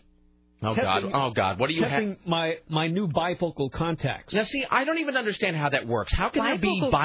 That's contact. what I said. Yep. Do they stick That doesn't candles seem in your right. eyes One for of this? I've always wanted is sunglasses contacts. How ingenious is that? Well, anyway. Well, wouldn't those just be tinted? No, but I mean, get like sunglasses to cover your eyes, so that way you don't have to wear sunglasses. You could just have sunglasses in your contacts. All right, let's get back to that in a second because I don't know what the hell you're talking about. How do the They, they police? work great, except when one fell out last week and I didn't know it, and they replaced it with one that was a different size. We replaced it with Folgers crystals. Well, what happened was when I was taking one out, I didn't know, but I had successfully taken it out. So here I am pulling on my eyeball, screaming at the top of my lungs. Like, oh! I was taking them out in, in, in the uh, restroom in my office so nobody could hear my cries of pain, thinking that I can't find this contact. So after giving up, and my eyes are complete, there's a red mark running down the side of my cheek from trying to pull out this contact. I looked on the rug leading to the restroom, and it had fallen out on the rug about an hour before that. It is jamming a finger into your cornea over and over for 65 minutes. Oh, Yes, I- and it had fallen out on my first attempt. Oh my God! I so they had to order me some new ones. I'm going to get them tonight, and I, I- will wear them tomorrow. I have had so many. I don't wear contacts anymore because they fatigue me. Uh, I find that if I wear contacts, I get really tired. They were fatiguing trying to get them out. Fatigue- what with all this work of jamming a thumb into my iris. Uh, I would find that I would put in contacts in the morning, and I'd be fine till around one or two in the afternoon, and then uh, they would just make. Uh, and if you have ever worn contacts, you know what I'm saying. They make your eyes tired. You just you just feel.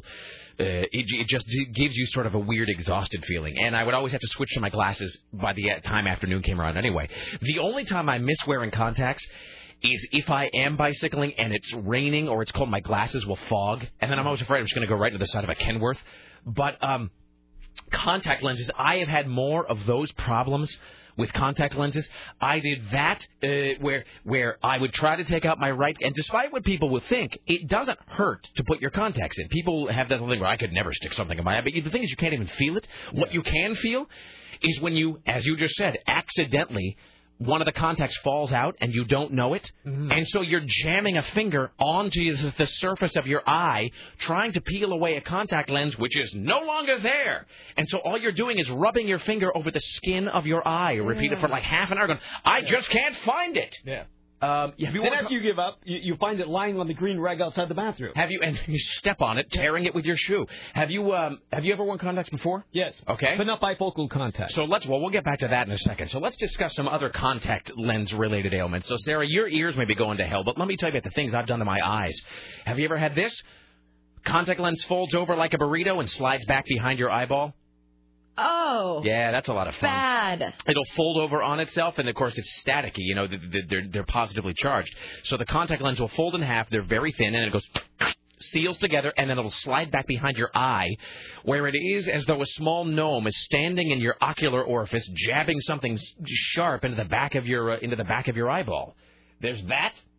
Um, when I had long hair, uh, I, I used to have this really insanely long hair, and at one point, a a stray hair was still sort of um, it was like caught on my eyelash or something.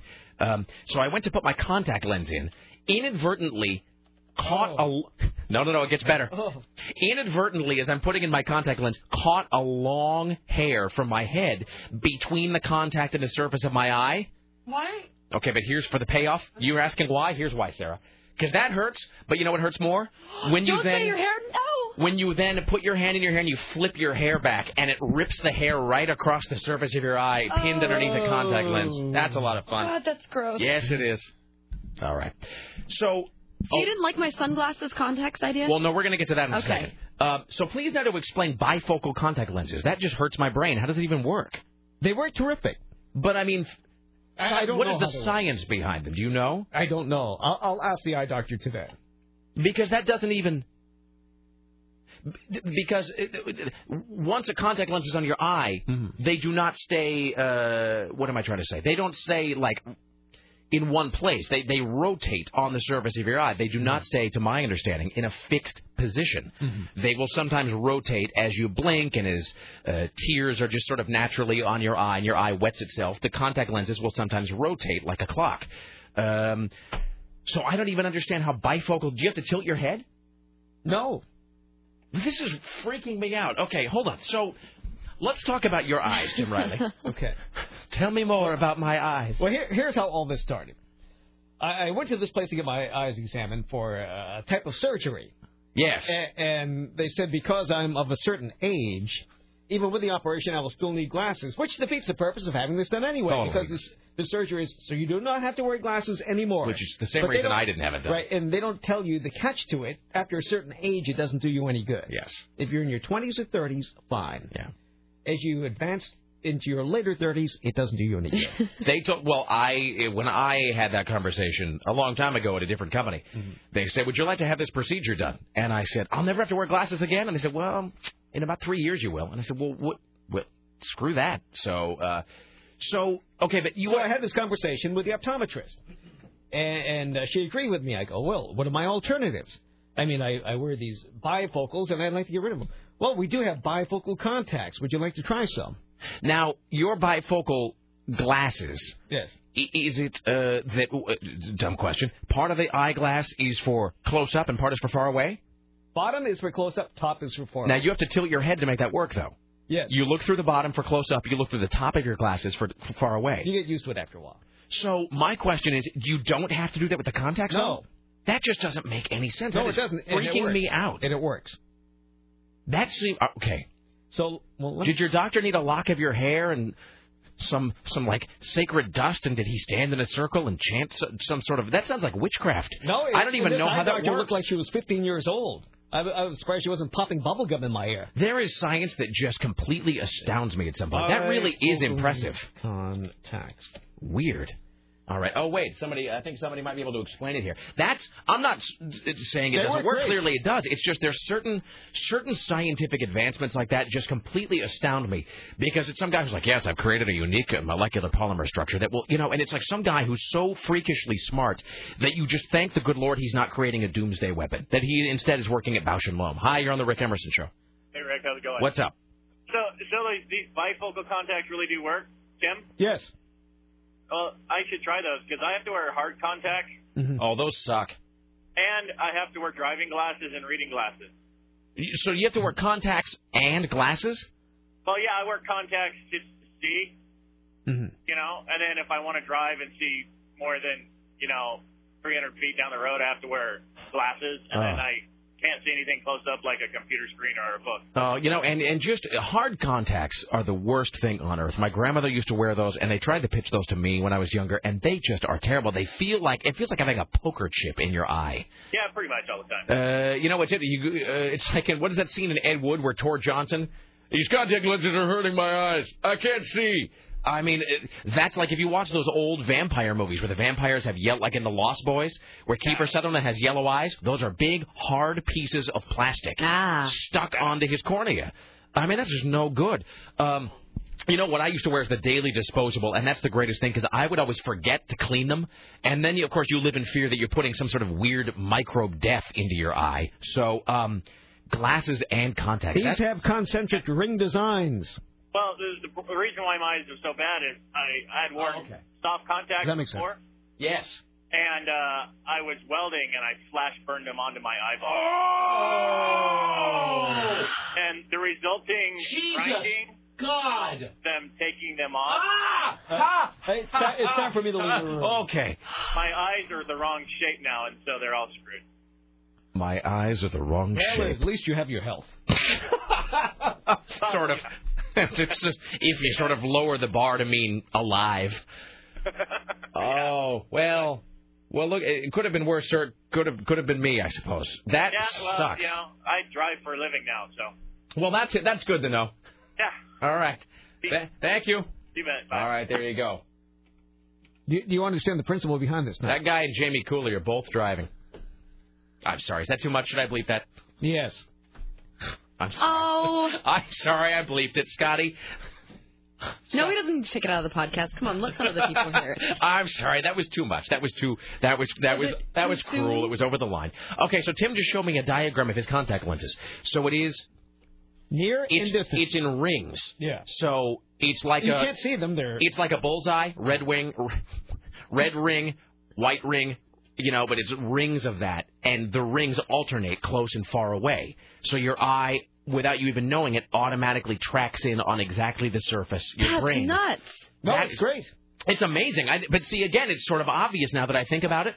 But of course, I didn't think of it. Some brainiac uh, working for lens crafters thought of it. That really is genius, and it's simple now that I'm looking at it. It It's never made even by occurred to me. AccuView. AccuView bi- bifocals. I wish that I could wear contact lenses. I really do. Wearing glasses sucks, and I've worn them since Oh, I was. always have the wrong one. Oh, I know, and I have to get them. Like mine are getting old again. I've only had them for a year, and I, I was I'm already noticing I have to squint. You know what? Do, let me ask you this, because Sarah, your vision goes to hell, but you just won't do anything Well, this about it. program is ruining my vision. It's, ru- it's ruining it's ruining your vision. It's ruining Scotty's life. Uh, it's ruining Sarah's hearing. Uh, I myself, I've got this rash all up and down my left side. I no. Um, At least we don't have a staph infection. Well, nobody on the staff. the diodes all up and down my left side. Uh, The um, do you have a litmus test, Tim, that you use? In other words, something you look at a lot that you, when it gets blurry, you can tell it's time for new glasses. Yes. What is it? Can I ask? It, it is the printing on the TV for CNN. Okay, you know what I use? I use the digital readout on my TV that says what channel it is. That's what I use. And when it says like channel 63, but it starts when I have to squint to make the television channel number look sharp, that's how I know that my glasses are out of date. Man, how weird. Yeah, it's when I can't see who Larry King's guests are. Exactly. And you're squinting. Go, oh God, here we go. Uh, I've, you know, and I've worn glasses since I was five. I've worn glasses for almost 30 years now, and they just, I hate them. I hate them with everything in me. But there just is no alternative. Uh, I don't want, I don't want to get the thing done. Uh, and I don't, and, and contact lenses are just have too many drawbacks for me. I would always fall asleep in them. You fall asleep in context when you wake up and you're afraid that you've got a tumor growing under your eye. Can I just tell you this? Speaking of that guy sealing his contacts under his eyes, you know what I was always afraid of? What's that? I used to work in a kitchen with ammonia, and you would always hear that if your contact lenses were uh, exposed to ammonia gas, that it would do the same thing. It would immediately seal your contacts to your eyes. And that's not the worst part, though. They would say, now, when your contacts become inadvertently sealed to your eyes, you have to fight off the almost overwhelming instinct to reach into your eyes and take the contacts out because Oh, you'll my just rip your cornea out with them. And then you'll be blind forever. And I think that was actually one of the things that made That me- sounds like that's the main reason. that was one of those things that I That's heard. in your head and it's not getting Oh out. yeah, I mean because that you there's no going back from that. That was one of the things that convinced me. I'm like, oh screw this, I don't think so. I'll wear glasses. I mean, look, I don't like wearing glasses, but I like it a whole lot more than the alternative. So Not wearing glasses. yeah. Uh, let's see. Okay, well, real, we have to break here in a second, but a- ask me, bring up your thing about the sunglass contacts because I don't know what you're talking about. Well, I mean, if they make contacts for glasses, can't they make like sunglasses contacts? Hold on. What? Boy, you're turning into a, an I have, MC pres- I have prescription sunglasses. That will send. turning into a Paul Barman song. Okay, let's stop. If they have what for what? It makes sense in my head. Am I crazy? Am I crazy talking? Understand, I don't know what you're asking yet. I'm saying, can you make contact lenses that are little mini sunglasses? But how would that work? In other words, are they just tinted? yeah, like Tinted plastic? Yeah, like tinted like UV protection. I suppose. Contacts. And it can make- are tinted. But it would make you look like the devil because you would But just that have would look pitch kinda black cool. eyes. Well, they do have those for like Halloween. They're not. They're not corrective. because if they're you're at a concert or something, like out in the middle of the day, like at Warp Tour, and you don't want to stand there with the and get sunglasses lines all day, you can instead just put in some contacts. I that Are guess mini sunglasses. you know I would be surprised if they don't have that. They probably don't have them corrective, but I know they make them for Halloween. They're just plain. They're not corrective. They're just plain generic. They're like vanity glasses, but they're vanity contacts. But they're just they're, they're you know in case you want to have goblin eyes or something for Halloween. I don't think that they make those in a corrective sense, but they might. You know, because that's the other thing with wearing glasses. I'm always having to carry like those honking. Huge things I wear to bicycle on those Terminator X sunglasses that go over these, or you have to wear corrective like Dwayne Wayne Yeah, glasses. Wouldn't that be nice if you could just put on your little contact lens sunglasses and I then wear your suppose. glasses? I suppose. Oh yes. Mm-hmm. Then you wouldn't look like the Terminator. Yeah, I know. Boy. It's- If I could it really, if I could change something about myself uh, physically, it really, I think I actually would just go to have perfect vision. I people who have perfect vision, I'm not going to say that I sort of get that I'm resentful of it, but I people who have perfect vision don't. Uh, w- would you agree with this? The people who have perfect vision don't appreciate it. You Right. think they just have no idea. And when time marches on, it's a normal thing that Yeah. your vision starts to fail. I mean, I used to be so resentful of that when I was a kid, though, that I I know a friend of mine who was, you know, 10, 11 when I was, uh, you know, a little kid. He'd have perfect vision. I would just be like, you have no idea how blessed you are to just be able to. And I know that there's worse problems to have. Don't get me wrong. But I, you know, but people who can just open their eyes and they can just see. They wake up in the morning, they open their eyes, everything looks fine. I mean, that is just—it's so great. I, I really wish that I, because I don't ever remember having good vision, because I had glasses before I even went to kindergarten, I think. Um, so And, and the worst part part is if you have to put contacts in in the morning, you can't see anyway. I mean, you- you're sticking them up your nostril before you know that they're missing. Oh, that's true. And if your eyes, and if you've got, oh man, don't, don't even get started on the hay fever.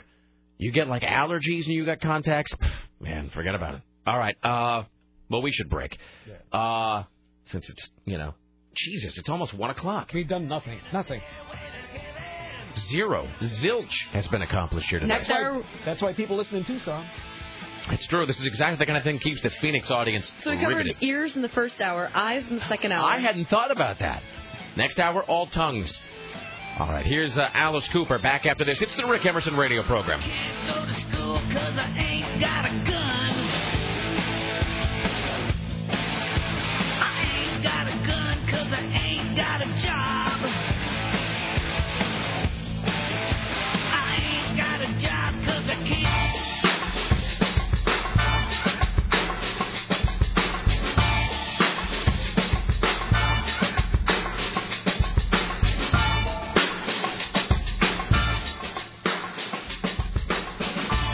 Just as a side note here, we have this. Rick, let Sarah know that the contacts I have say that they do have UV protection, just like sunglasses, even though they're not tinted.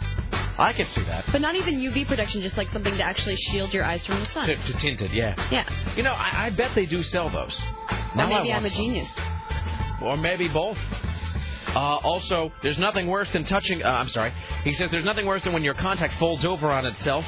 And note to smokers: wash your hands before putting in or taking out contacts, because nothing can describe the horrific pain of touching your eyeball with nicotine and tar-laced fingertips. Piece of chew.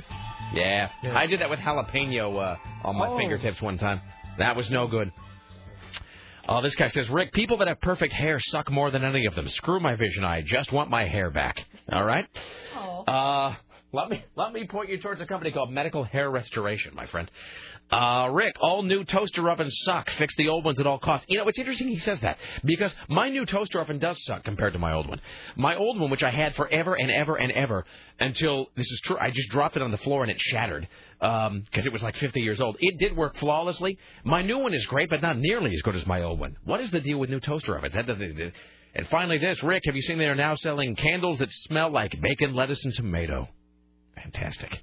All right, that's a candle I can get behind. Here's Tim Riley. Well, imagine this. You're riding on the tram, and all of a sudden you're showered with gifts. Why? Why? asked Colito O'Neill. Imagine that you're in Lair Hill and you're showered with the tram. Well, apparently she's the one millionth passenger to ride the tram. One million people have That's ridden it. made up. That, that- that- how long has it been open? last December. Wow. She works for OHSU. All right. She's not surprised it's already reached the one millionth mark, although you're surprised. It's amazing how many people ride it and think it's a conversation piece. Uh, if they're interested in it, they're getting a lot of visitors and everything. My wife keeps nagging me to do it because she has a free pass to it. She says, "We gotta ride the tram," and I just have no, I have no desire. There's nothing. It's just looking at it freaks me out. Now, the I- strange thing is, Oh, this one millionth passenger coincided with the first anniversary of the Center for Health and Healing at OHSU. Really? Yeah. Healing people who've fallen off of a big metal thing right above St. John's or wherever the John's Landing. Yes. Yeah. Uh, 40,000 tons of beef have been stolen in Florida. Uh, thieves took off with a trailer containing the beef. There's $360,000 worth of spare ribs, ribeye steaks, and other meat. Trailer. I barely knew her. Yeah. Time for Bush Watch. Here's your Bush Watch for Wednesday on the Rick Emerson Radio program. President, resident, he's kind of in charge. He's got the whole country saying, That's my book. Life is hard, that's the price of fame. When you're president, everyone knows your name. Hey, what's that there? It's my Bush. I can't believe he's actually in the White House. That's our man. That's my Deepening unhappiness with the president and the U.S. Congress has soured the mood of Americans and sent Bush's approval rating to another record low. Let's see, it fell from 98.8 to 96. No, that's the mood wrong. of the country. That's the mood of the country. That's not Yeah, the that's, not the the, most- approval rating of Bush's Bush. job approval rating fell from 24% to 24%. It was 29%. A paltry 11% gives Congress a positive grade, tying last month's. So so Congress so twenty four percent approval rating, but Congress is actually less than half that. Yeah. All right. Well, they really don't do anything. Well, no, and let's be honest. When has Congress ever? These polls almost mean nothing. Right. Because when is the last time you ever, ever, ever talked to somebody and said, hey, do you think the government's doing a great job? And everybody went, yes, boy, howdy. That Congress is getting things done left and right. It's like a rule. You sort of have to hate Congress. So there. Uh, is the uh, president relevant anymore? He rejected questions about his relevance in the uh, last lap of his How presidency. fitting he wouldn't actually even answer a question about his relevance Mm-hmm. because it wasn't it wasn't germane. I'm uh, really looking forward to the next 15 months. I'm looking forward to getting some things done for the American people. And if it doesn't get done, I'm looking forward to reminding people as to why it's not getting done. So he's already looking forward to reminding us of why he accomplished nothing. Excellent. Well done. Be a, way to be a forward thinker. He will continue to use his veto power. When I tell you I'm going to sprint to the finish and finish this job strong, that's one way to ensure that I am relevant. It's one way to ensure that I'm in the process, and I intend to use the veto. How sad that the Does most he actually know how disliked he really is? No, the, the, the theoretically the most powerful person in the entire world has to quote remind people he is relevant. That's just that's unfortunate, is what that is. Uh, he says the U.S. is making their case about those uh, Turkish troops coming into Iraq. We are making it very clear to Turkey that we don't think it is in their interest to send uh, troops into Iraq. Actually, they have troops already stationed in Iraq, and they've had troops stationed there for quite a while. We don't think it's in their interest to send more troops in. Whatever. I don't even. I don't know. And then I thought we were getting ready to nuke Iran. Well, the other weird thing was, I was listening to the BBC this morning, and their parliament gave the Turks permission to go into Iraq. So is Britain the one that decides who gets to go in? I don't know. It doesn't matter. I thought who I don't even I know. thought who the, President Bush was the decider. I, I don't know. I uh, I have no I have no notion. All I know is that I read on the Drudge Report this morning the quote from Bush saying that uh, if Iran goes nuclear, it could lead to World War Three. So that's Like what everything you, else. That's And he what you- loves war. Yeah, We all love killing people. that's what you like to see. Uh, Congress has too much work to do without having to determine an Armenian genocide. With all these pressing responsibilities, one thing Congress should not be doing is sorting out the historical record of the Ottoman Empire. The resolution on the mass killings of Armenians beginning in 1915 is counterproductive. He doesn't even know what he's saying. No, he's just. Uh, he's stepping around harsh remarks about the former top U.S. military commander in Iraq, Rich- Ricardo Sanchez, saying naughty things about him. I admire General Sanchez's service to the country. I appreciate his service to the country. Done. Done. That's Carl Rove yanking the plug out from the microphone. We're finished. All right. Uh, then uh, the president said he uh, had uh, lunch with uh, some Delhi Lama. Uh, China knew he was going to meet with the uh, Lama. I have consistently told the Chinese that religious freedom is in their nation's interest. I've also told them that uh, I think it's in their interest to meet with the Dalai Lama. I- If they were to sit down with the Dalai Lama, they would find him to be a man of peace and reconciliation. All right. Okay. That's a bushwalk. I don't care. Nobody There's- cares about him anymore. We've I been talking about this. I can't even work up the energy to comment. All right. Uh, let's see. Let's see what these people are calling about. Hi, you're on the uh, Rick Emerson show. Hello. Hi, Rick. Uh, big fan. Um, yeah, I remember when I was a teenager uh, that when I had to get some glasses, and the guy, and then I had to get new glasses. I, I was so horrified when he said, "Hey, you're going to need new glasses, and you'll have to wear them forever, and your eyes are going to get weaker and weaker and weaker." And I just said, "Screw that!" So I've been exercising my eyes, and I haven't. I'm 54 now. I don't even. I've never had to wear glasses since. It's you can exercise the the shape How of much your can eye- your eyes bench press, sir? I don't understand what that means. What do you mean you've been exercising your eyes? Well, your, the shape of your eyes are controlled by muscles, little tiny muscles that are inside your Is this eye. like that weird thing they used to advertise on talk radio until the company got sued into bankruptcy? That uh that see clearly method? I heard. I don't know what happened to him. I never heard. Oh, I know mean, what happened to them. I know the federal, the Food and Drug Administration uh, sued them into oblivion, and they're now forbidden from selling anything ever again. No, I'm not trying to sell anything. But No, no, I'm, I'm just just- I know. telling you what I've done. No, I just for myself. There's just a procedure of of exercising uh, consciously uh, exercising the field of vision and the depth of your field of vision, and it's like exercising of any kind. It's I don't understand what that means, though. What do you mean exercising your vision? Don't you do that all the day, all day long, just by looking at stuff?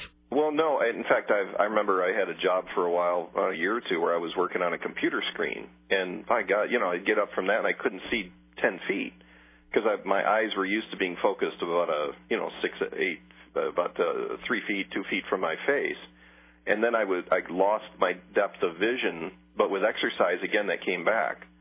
Um, what what you do? I mean, I could tell you specifically what I did was I remember I I stood in front of a s- uh, screen door, and I would focus on the screen, and then I would focus immediately in front of me, and then I would look very carefully out into the distance, and wherever it faded out, I would go up to that edge, back and forth, back and forth, and I extended that edge.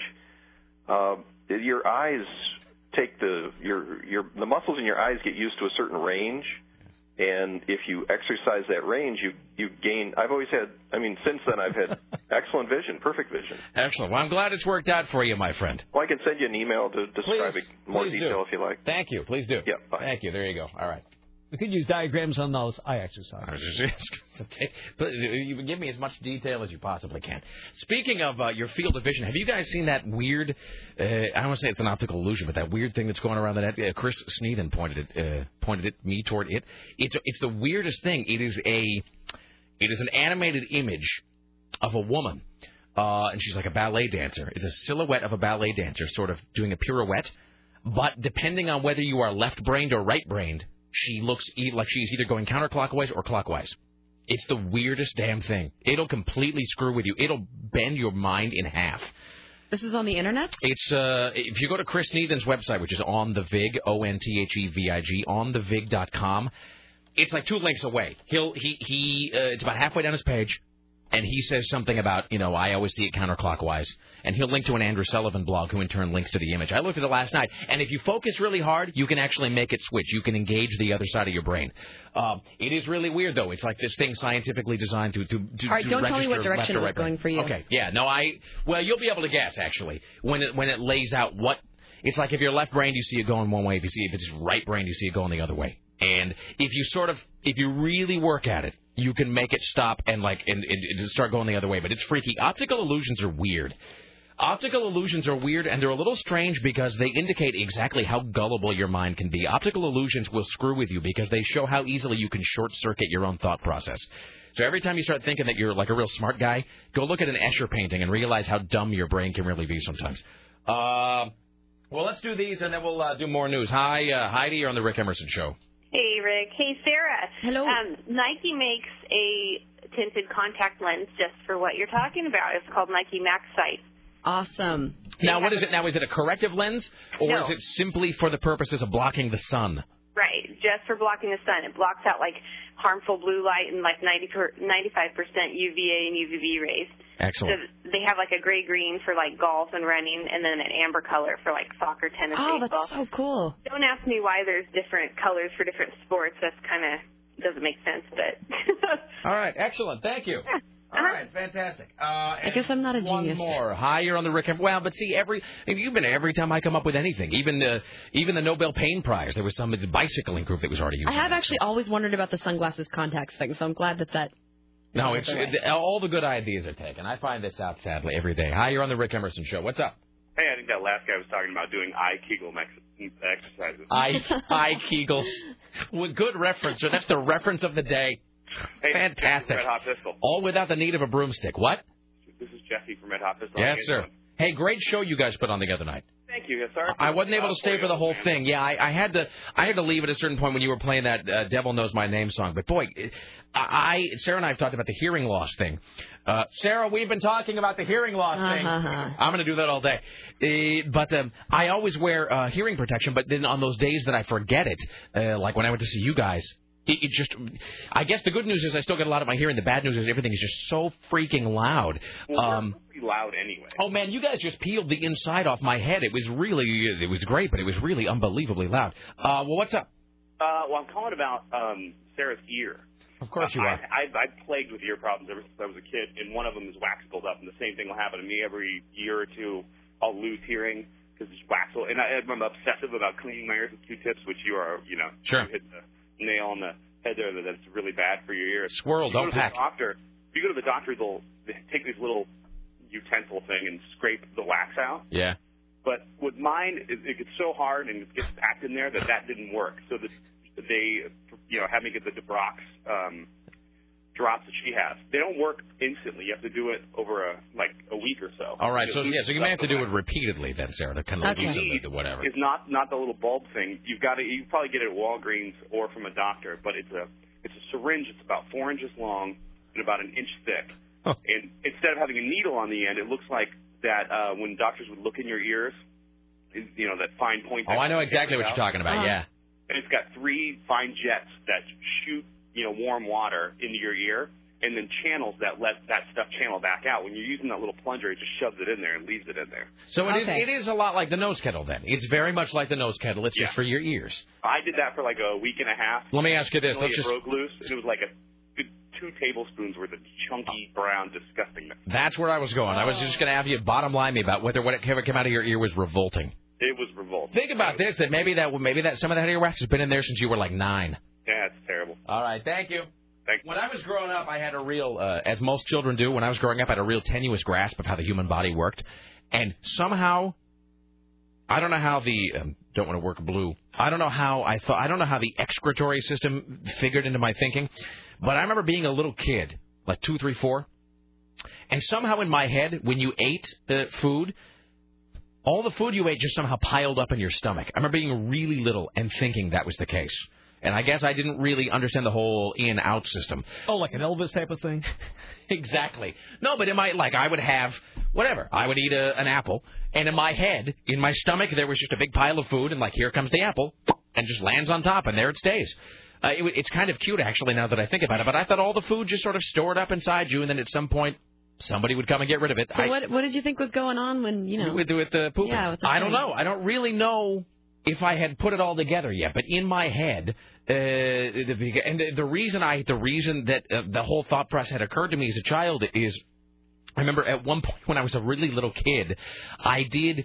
Um, inadvertently swallow a small foreign object um, because well it wasn't a tack although I went to school with a kid who did that um, I was carrying a bunch of uh, little like army figure toys over to my friend's house to you know to do whatever it is or maybe I was maybe I was walking somewhere else anyway I was carrying a bunch of little army toys They were made of lead back then. Yes, and I had both hands full, and so when you're a kid, both hands full, you got to carry some other toys. What do you do? Carry them in your teeth. So I was carrying like a small army truck or whatever in my teeth, uh, and I'm you know so my hands are full of toys. I got another toy in my mouth. I'm carrying it into the room, and then at one point, like one of the little plastic wheels or something had slipped off, and in my rush to get it out of my mouth and whatever, I swallowed it. And so in my head, though, I just pictured this gigantic pile of food in my stomach with like this little plastic wheel on top. And I was all concerned about it for the longest. I'm like, I wonder if somebody's going to have to go in my stomach and get the wheel out. I had no idea how the food ever got out of my stomach. I guess I just figured that I would spend a lot of time walking around getting larger. I just don't know which I'm doing anyway. So here's Tim Riley. Well, let's uh, talk about uh, poor Ellen DeGeneres, shall we? Here on KCMD Portland. Oh, CBS radio station. The uh, so-called comedian and talk show host has uh, shed some tears lately and shed some more yesterday on her uh, talk program over an adopted dog. She eventually uh, took the pooch in, but then gave it to her hairdresser's daughter when the dog didn't get along with her cats. She is torn up over the adoption agency's decision to take that dog away from the children. Today is a hard day for me. Today is bad. And I am not capable bad. of coming out and pretending to be funny and on when things are going so terribly wrong right now. Okay, look, we all love our dogs, but what? Well, she gave the dog to the hairdresser. Right. And now the the the adoption company went and took the dog away from the kids. Why? Because she said she broke the contract by giving the dog to somebody else. Oh, so I see. So she went to an adoption an adoption agency. They screened her to be a fit parent for the dog. Yes.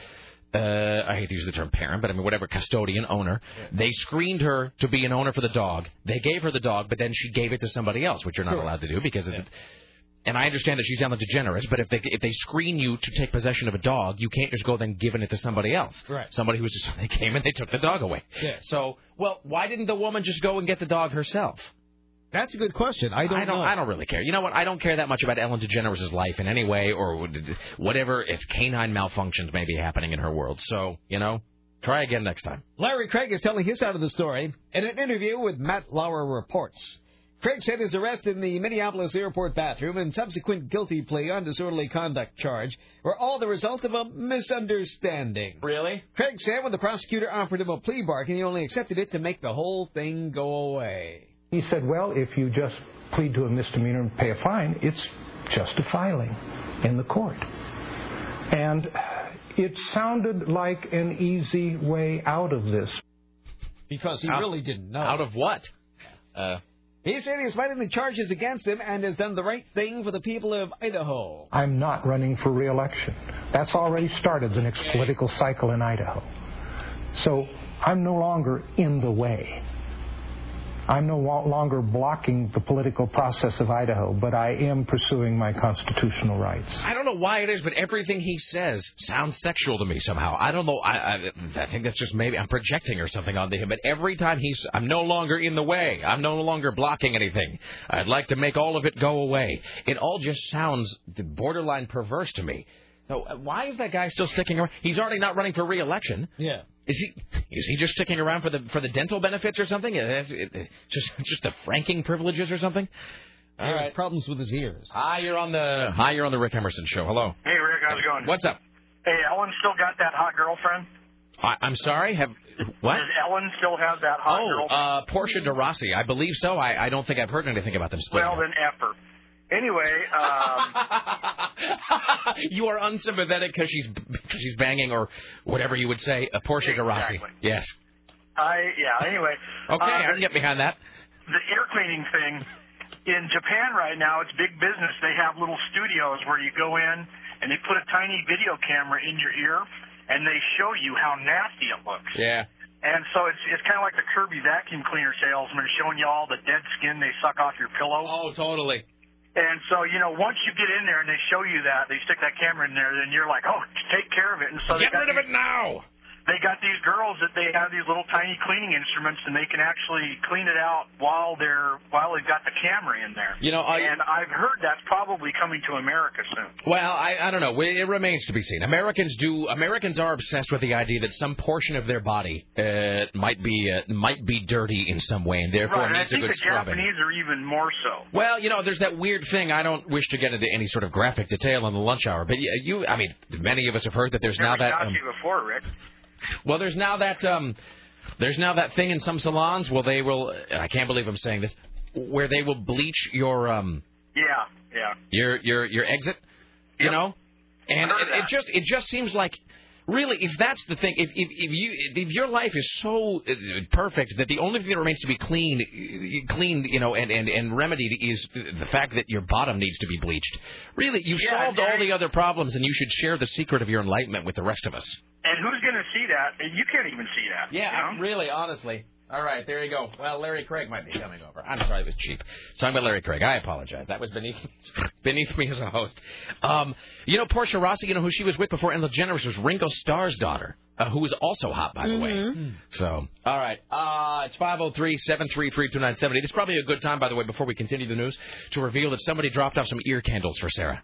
Are they real? Are they ear candles, or are they, you know, regular? They're Wally's Non- natural beeswax ear candles. Okay. Thank you, Chad. Thanks, Chad. Thanks so much. Now, this doesn't look like anything I want to stick in my body. Yes. Hmm. Yes, I would agree with Well, you. because the angle, like, look, it's tilted up a little bit. Looks like the wax could just drip down into your head. It looks like maybe dozens of cases uh, a year of burning might be caused by those. Looks like E ERs might get people reporting that their ears have been burned every month by those. I mean, you know, theoretically. Looks like they might be banned by governments all over the world, theoretically. Here's uh, Tim Riley at the Ministry of Truth. Everybody, everything seems to mean something else today for some reason. It really, it really does. I don't want these in my body at all. Well, Oral Roberts, president, may take a leave of absence. Oral Roberts. Oral Roberts, uh, the university president, uh, has asked the school's board of regents for a leave of absence amid accusations of lavish spending of donors' expenses and illegal involvement in the political campaign. Uh, Mr. Roberts is 58. He will continue in his role as chairman and chief executive of Oral Roberts Ministry. And seer of 900 foot Jesuses in Tulsa, Oklahoma. Uh, he's also accused of illegal involvement in a local pol- political campaign, which would violate the university's nonprofit status. I'm stunned. It's got to be stopped. Uh, by the way, Rick, the, this uh, email says, has Sarah tried simply showering? Turn oh, that's just mean. Turn the water up as hot as she can stand it. Shut any doors and windows to trap the steam and enjoy a nice long shower. Maybe wash her ears a bit while she's in there. See, Sarah, this is what happens when you don't wash anything above your neck regularly because you don't want to mess with your hair. Just Watch an anything above observation. my neck? I'm just, I'm just pa- Somebody thinks they know me and they do not. passing along the email. I'm not even going to say who it's from now. Who's it from? Seamus. Okay. All right, here's Tim Riley. Well, it looks like uh, Dick Cheney and Obama Osama are eighth cousins. Even though they spa on the political aisle, Vice President Cheney is close enough to Democratic presidential hopeful Barack Obama to call him cousin. That, according to Lynn Cheney, the vice president's wife, revealing this tantalizing bit of political trivia during a television interview.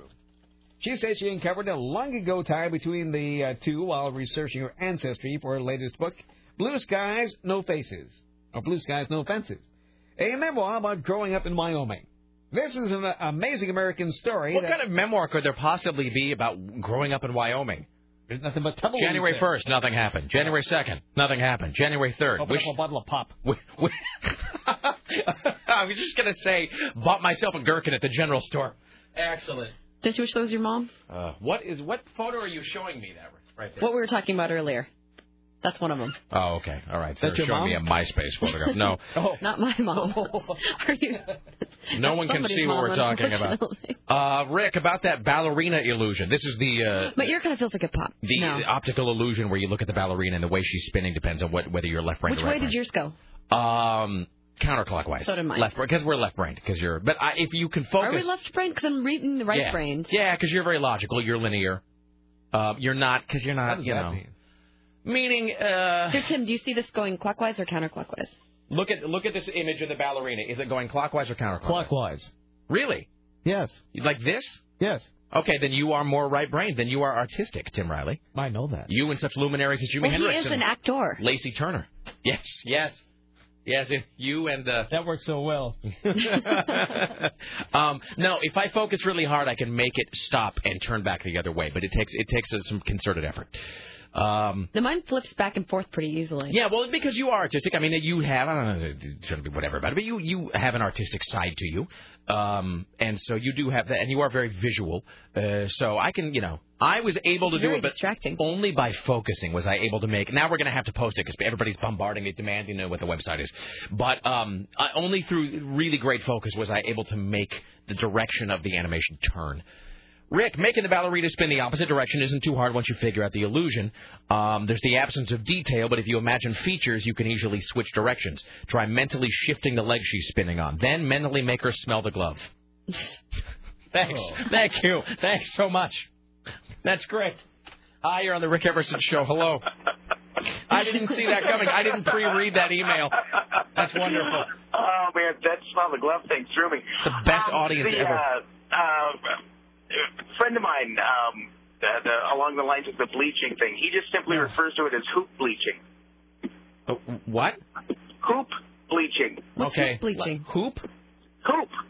Hoop? As in, as in like a hula hoop, only you're getting your hoop bleached. What? What the hoop? Is, that, is, that, is hoop slang for maybe a section of his body? Yeah. Yeah. Well, well, he doesn't do it. It's his. No, of course, a friend of his, someone he knows. I just, uh, yeah, I don't understand. I mean, look, uh, maybe there's some sort of specialized, you know, maybe there are hand models and there are models for other sections of your body. I even on in the the mo- it does seem like even in the most intimate of activities. The lights are maybe necessarily dim at that point anyway, so I can't really imagine that there's a lot of time spent staring at that section of one's anatomy. So the bleaching just sort of mystifies me. Uh, the, I do like the example, though, the analogy of the Kirby vacuum man dumping a bunch of crap out on your floor and then vacuuming it, only because my brother. My brother James was a Kirby vacuum salesman, and the old thing that you see in every sitcom actually happened to him. Thank you for the call, sir. Uh, that you see in every sitcom happened to my brother. He was out pitching Kirby vacuums when he was in high school. And by the way, per- Kirby vacuums are great, but they're not cheap. You know, a Kirby vacuum is like three grand. Well, they're the Cadillac of vacuums. They'll last Well, forever. most of the most of the time, except this one didn't work for some reason. Oh. So, like, would you like to see all the things that the Kirby vacuum? And he like dumped a bunch of crap on the woman's floor. Then he hit the switch and nothing happened. He goes and he hits the on switch of the vacuum and it just doesn't turn on. And he's just dumped a bunch of charcoal or whatever on the woman's carpet. That I think they had to have like you know Mr. Kirby or whoever come out and to clean her rug for free with something else. I'm sorry, I just got the creepiest MySpace request. Really? His quote is, Like a tumor, rage grows inside of me. Please add me as a friend. Uh, no. And there are a lot of like ponytailed mountain climbing pictures. Yeah, you should hit no. Decline. Yes. That face? No. That's the guy who wakes up and he's licking your feet in the middle of the night. No, Oh, if you gave him a pointy ears, he'd be on the wing of the plane, and William Shatner would be screaming about him. He's got a big gap between his uh, two top teeth, like a James Bond villain. Yes. Here's Tim Riley. Uh, this comes to us from Luke in Australia. It's an Australian story. New South Wales Premier Morris Ima says he is disturbed by reports three five-year students took what are believed to have been ecstasy tablets at a school in the state's south coast. An 11-year-old girl gave the tablets to two 10-year-old boys at a public school at lunchtime. The state education department said the girl brought them to school thinking they were lollies, whatever that might be in Australia. The teacher called 000, which is, I guess, their 911, after the student complained that they were feeling lightheaded and had tingling sensations. Okay, we're done. Okay, let's do uh, one more, and then I'll talk about this Ozzy Osbourne uh, item of interest that I have here. Baby Jessica is nobody's baby anymore. Uh, she's an adult. This was the 18-month-old girl who was pulled from a well two decades ago and is now a young wife and, a wife and mother. Now, somebody told me that her head is all denty from leaning up against the uh, the well for I haven't seen her close up. four days or whatever that is. Uh, and donations given to her during her ordeal were expected to total $1 million or more. The anniversary of her uh, rescue passed Tuesday, like almost every other day, in the 21 year old's life, with no public comment from her. Of course, she, she doesn't remember any of it. I don't even think they. I don't even think they said what her real name is. She is a happy and active woman, doing all the normal stuff with her year old son, Simon. Uh, let's see here. So, uh, apparently, she wants his money. She has no memory of the ordeal and lost part of one foot. And uh, there were 15 operations that followed. Two and a half days she spent wedged up alone against the wall, singing about Winnie the Pooh. Now, I mean, if you were now, I was about uh, twelve, maybe thirteen, something like this happened. But this was, I mean, that really, and it was uh, later adapted, I think, for uh, by Woody Allen in Radio Days.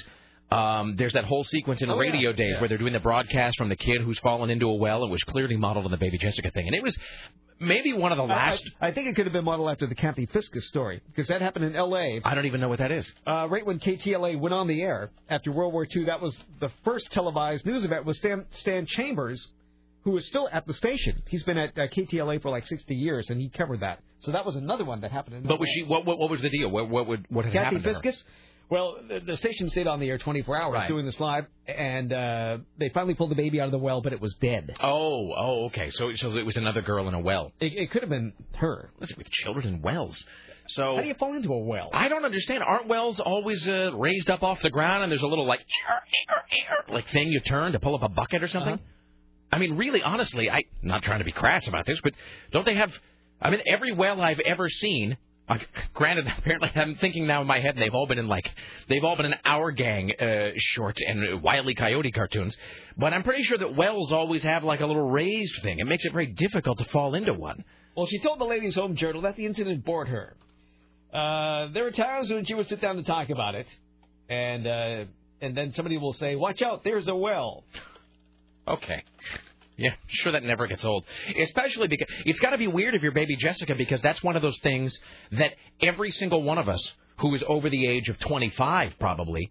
Uh, do you remember baby Jessica caught in the well? Oh, yes. So everybody remembers that except for her. So that's a weird irony actually is that she's the one who gets asked about it all the time, which is probably why they don't give out her name because everybody's going, "Tell me about being in the well." And she doesn't remember anything about it. No. Uh, I I do just remember falling into a well. If you're, I, uh, I just remember in constant news coverage of that story. Uh, and, and we had city water, so there's no chance of us falling into. and there's no, and I mean that's one of the last stories that has really captured everybody like that. I mean I can't think of another story since then. I don't think there've been too many well falls. No, but I mean, can you think of a story since then? Well, there's been JonBenet Ramsey, I guess. There's been A JonBenet. little That's blonde girl in Utah. sort of different. Yeah, I guess there was that. I guess there was that. It's always a little blonde girl. Yeah. Uh, we don't have like a Madeline or anything or whatever that girl is in Britain. I, I think that's another thing about the dilution of the media because Yeah, we and have you so can't many be a brunette because I don't channels. care. No, no, really. If you and if your child is lost, just lie and say that they're blonde because nobody's going to care otherwise. Mm-hmm. Then they'll, they'll come and look for her if you see them. She's blonde. Absolutely. All right, it's 503-733-2970. 503-733-2970. So here's what's coming up later on. We have uh, CNN radio correspondent James Rupa will be joining us. Uh, we have um, Mr. Skin. We have more from Tim Riley. Top five goodbye songs. More from Scotty J. Um, should I talk about the Aussie thing here, or should I do this pile of random stuff, Sarah? What say uh, you?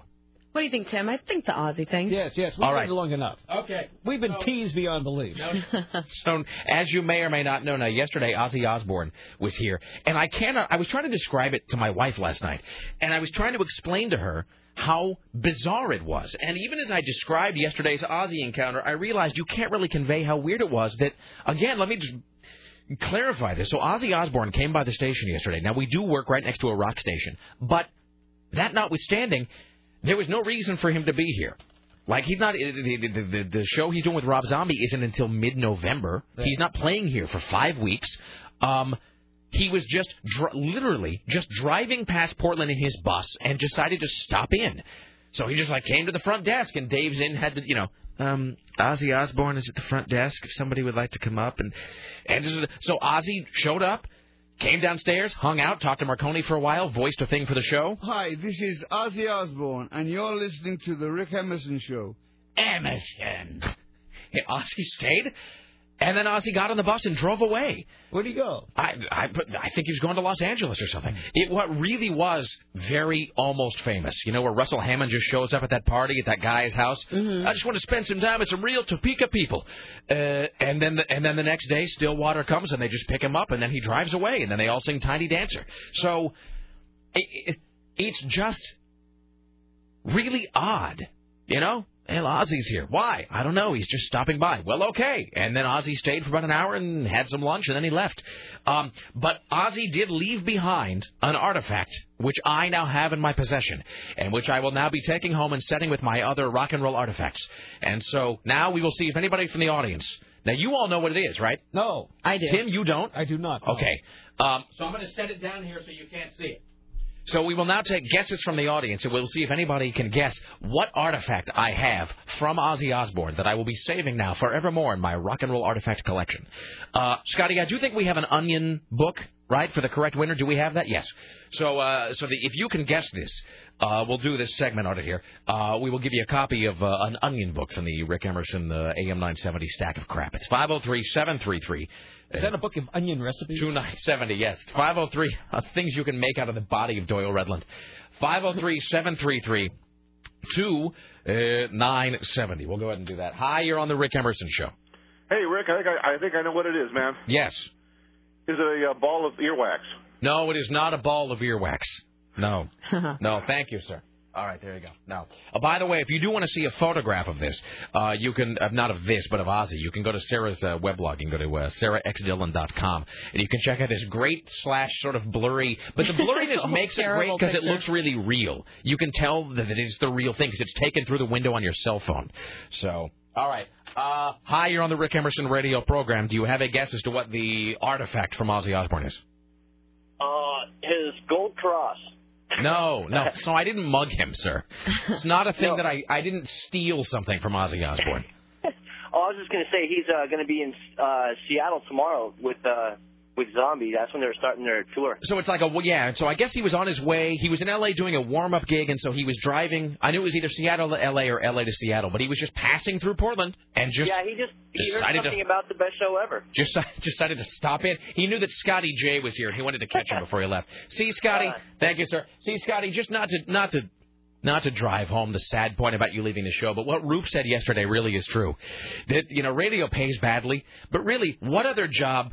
eh, Could there be, and I'm not trying to make you feel bad about it, Scotty, but what other job could there be where you wake up, you come to work, and then Ozzy Osbourne, who was in the room right across from where Scotty works, he was like five feet away. I mean, when is the last time you went to? I'm not trying to brag here. I really am not. I'm not trying to make feel, anybody feel bad. But we all know that we've got great job. We're very lucky. We have a Mhm. great job. Yeah. Now, however, however, you know, whatever else we complain about radio, there are great things in radio. No one else goes to their job, and at the cubicle across the hall from you, Ozzy Osbourne is just hanging out. I mean, that this, that sort of thing does happen every now and again in radio, which is, you know, yes, you've nailed fame and no fortune. Hi, you're on the Rick Emerson radio program. Do you have a guess as to what I have I of have, Ozzy uh, Osbourne's visit? I have one serious guess and one comical guess. What is the comical guess? Uh, he brought you a dead cat. No, I wasn't spending time with Tom Sawyer. Um, maybe he uh, gave you one of those uh, those crazy uh, like rings that he likes to wear. People, I think you're shooting for the stars. people are here. aiming way too high. We didn't. He we, it- he's not taking me to the prom. Yes, I'm wearing Well, no, his. I- He I- pinned I- me. No, no, he did not give me a ring, sir. That would be very cool. All right, thank you though. No, I appreciate that. No, people people are really are overstating the closeness of the relationship between Mr. Osborne and myself. Hi, you're on the Rick Emerson show. What is the Ozzy Osborne artifact uh, that I have now in my possession? Uh, probably used drug paraphernalia. No, Ozzy is clean and sober now. Sir. We don't allow that How could you tell? He's, CBS. he stumbles around like a doddering old man. How could you tell? CBS Radio because he said he was sober. Would Ozzy lie about being sober? All right, thank you. Uh, I'm waiting for someone to say, "Is it the spinner from the Game of Life?" Uh, I uh, do you know what the artifact is that Ozzy Osbourne left behind? Hey, Rick. Uh, first, I just want to say that uh, I'll miss uh, Scotty J. I mean, how else are my calls supposed to come through completely unscreened, and I can just babble on uselessly about nothing and, and just get passed through like uh, like I have been. I But, appreciate you making a have out of a have-not, sir. uh, yes, of course. Uh, perhaps Ozzy left sunglasses. No, that's a good guess, though. that's a good guess. All right, thank you. I suspect. Do you think this? Do you think that his handler has 15 pair of those sunglasses all the time in Oh, case he leaves them probably. behind? Yeah. Because those are. I think we've all agreed those are a crucial part of his look. I don't care who you are. What age you are, what your demographic is. You conjure up a mental image of Ozzy, you picture a couple things. Black shirt, straight hair, the big cross he wears, uh, and then the little sunglasses. I mean, that's a, that's a crucial part of it. He, he is sort of a metal Howard Stern in that way. Uh, hi, you're on the Rick Emerson show. Hello. Rick, how you doing? What's up? Uh, it is a uh, Starbucks cup. No, no, no, no. But that's a good guess. That'd be like those that sounds guys in uh, close. those guys in Texas that one time that auctioned off a piece of Britney Spears' toast. Uh, no, not a sp- Starbucks cup. But That's a good guess. That is a that, see, that's a viable guess is what that is. If That's I what he was drinking. now, it, was that true? Yeah, he had a cup of Starbucks with him. How do you know that? Uh, Did you watch it? What did you watch it on KGW or on the Marconi thing? No, I was in the room. Wait, Who is this? This is uh, Russ. Russ. Mm-hmm. Do we know each other, Russ? No, never met you. So now, how is it that you were in the room? Uh, I was there. I, you know, I was there watching him uh, do the Yes, we've- interview with Marconi. Yes, we've we've ver- we've ascertained that you were there by dint of I've you got- saying yeah, I've, you were in I've the got- room. I, I work at Channel 8. I was in there with uh, with the TV camera. All right, I'm not trying to out you or anything, sir. I was just curious No, about no, this. I didn't no, know if you I were. was, I, I was in there. Yeah, I watched the interview, and he was drinking a cup of Starbucks, and I, I thought maybe he left that behind for Didn't me, know if you know? were one of our many stalkers.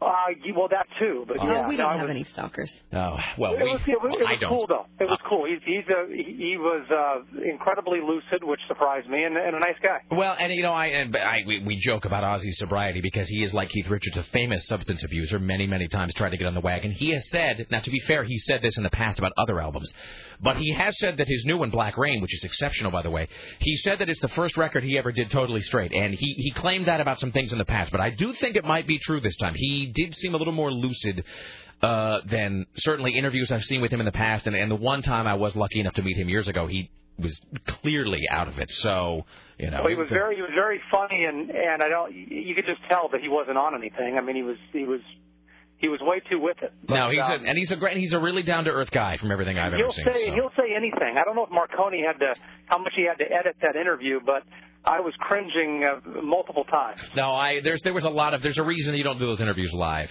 So, all right, Russ, thank you so much, my friend. Thank you for listening. Spread All the right. word. All right, there you go. Thank you. I felt like I was trying to get him in trouble or something. I know. Well, I thought he was maybe like working on. I thought maybe he worked on the Marconi show, or didn't. And, yeah, you but know, it was like maybe a sales guy that we hadn't. Yeah, I thought he might have been a KUFO guy and didn't want to seem like he was pimping some other station here. Uh, we'll do a few more of these, and then we'll break. We'll come back with more from Tim, and uh, we'll talk to Mr. Skin here in just a few. Hi, you're on the Rick Emerson radio program. Uh, what is the artifact that I have from Ozzy Osbourne's in studio visit yesterday? Is it a cable selector box? Yeah. Thanks. No, seriously though, is it one of his many rings? And welcome to five minutes ago. No, it's- ring is the new cable box apparently. No, it is not one of his many rings. What leads people to believe that Ozzy would give me jewelry? Do I have a do I have a slim girlish figure in some way? Yes, you look lovely. All right, thank you. Yeah, thanks. All right. All right. I think he was being facetious. I, I, I don't think he was being facetious about the ring thing. I mean, okay, well, Yeah, you guys need to kind of downgrade it. a really little. lower your standards. Like Rick didn't even talk to Ozzy Osbourne, so figure what he would get. really, he talked to Scotty, not me. Really, that's how low the bar has to be set. Hi, you're on the Rick Emerson show. Hey, Rick. What's up? Hi, Sarah. I mean, hi, Sarah. she heard half of that. Yeah, uh, I'm guessing it's a beverage container. No, so well, the guy was close when he said Starbucks cup. That's a good guess, uh, but it is not a beverage container. No, all right. Thank you, my friend. Yep. All right, we'll do two more, and then uh, Scotty, if we don't get it in these next two, uh, we'll uh, sort Give of up. Yeah, well, we'll give up for now. We'll turn away the callers for a while, and we'll uh, we'll take them. We'll take more later on. So we're going to do two more here. Uh, here's the first one. Hi, you're on the Rick Emerson show. What artifact do I have from yesterday's Ozzy Osbourne visit to the studio? It was the pen he used. No, no, no, no. Again, good. See, that this is all stuff that's plausible, at least. Okay, can I have a second guess? No, you may No. not. Ah, come on. That's wonderful. Ah, that was a great noise he made there at the end.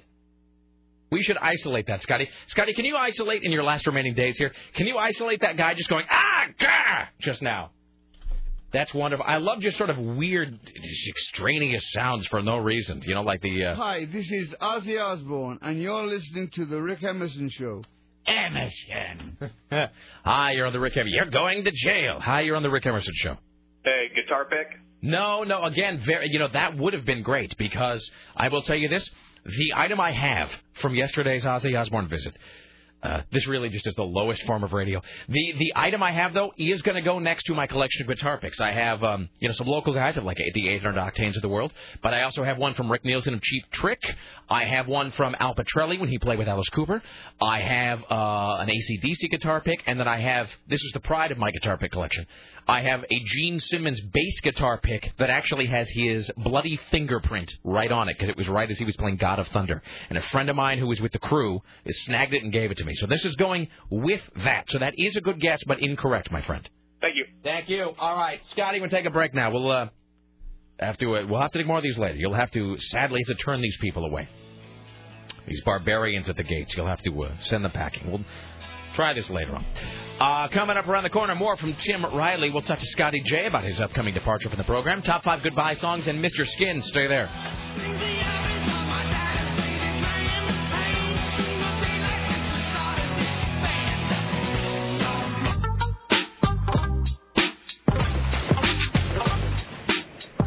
Why, hello, it's the Rick Emerson radio program. Excellent, thank you. Let me play that one more time. Let me see if my uh, computer is up here. Thank you, Scotty. This is that guy, the. Uh... That's wonderful. It's 503-733-2970. oh. Coming up later on, we'll talk to uh, James Roop from Los Angeles, CNN radio correspondent to the stars.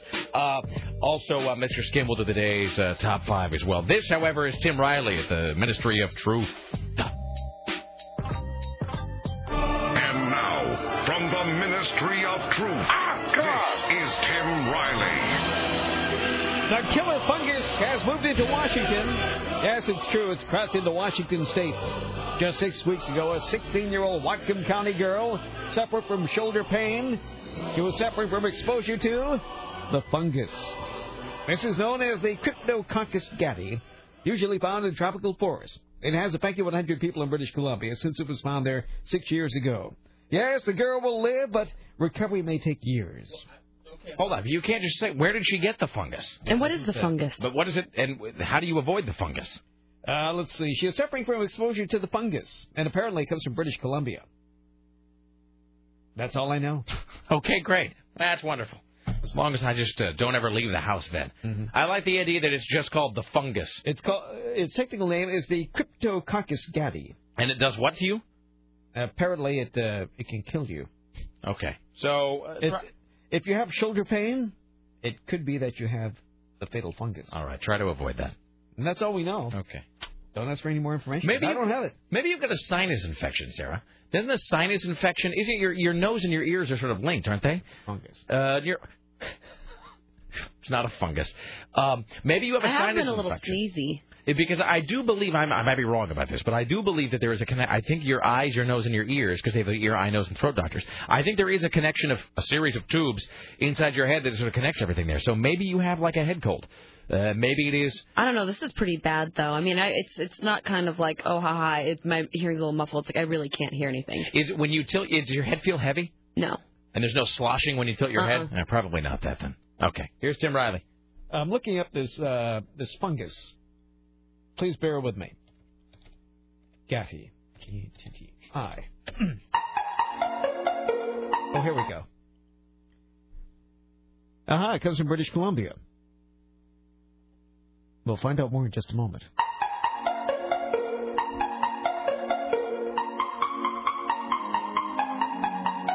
Uh, this comes from southern Vancouver Island in British Columbia. It causes localized mycoses in humans and animals. The disease is associated with this organism that is typically rare and sporadic. A usual cluster of human and animal things identified in British Columbia. Human and animal things. They diagnosed, uh, diagnosed four to six animal cases of this, 12 cases on Vancouver Island alone. Oh. Aha, this must have escaped from a laboratory. A total of 45 Excellent. laboratory confirmed animal cases and 50 human cases have been identified. Well, that's wonderful. Uh, the first was diagnosed February 2000. So if you see a monkey running around and bleeding from the eyes, try not to let it bite you. So this began in uh, British Columbia. It began in British Columbia.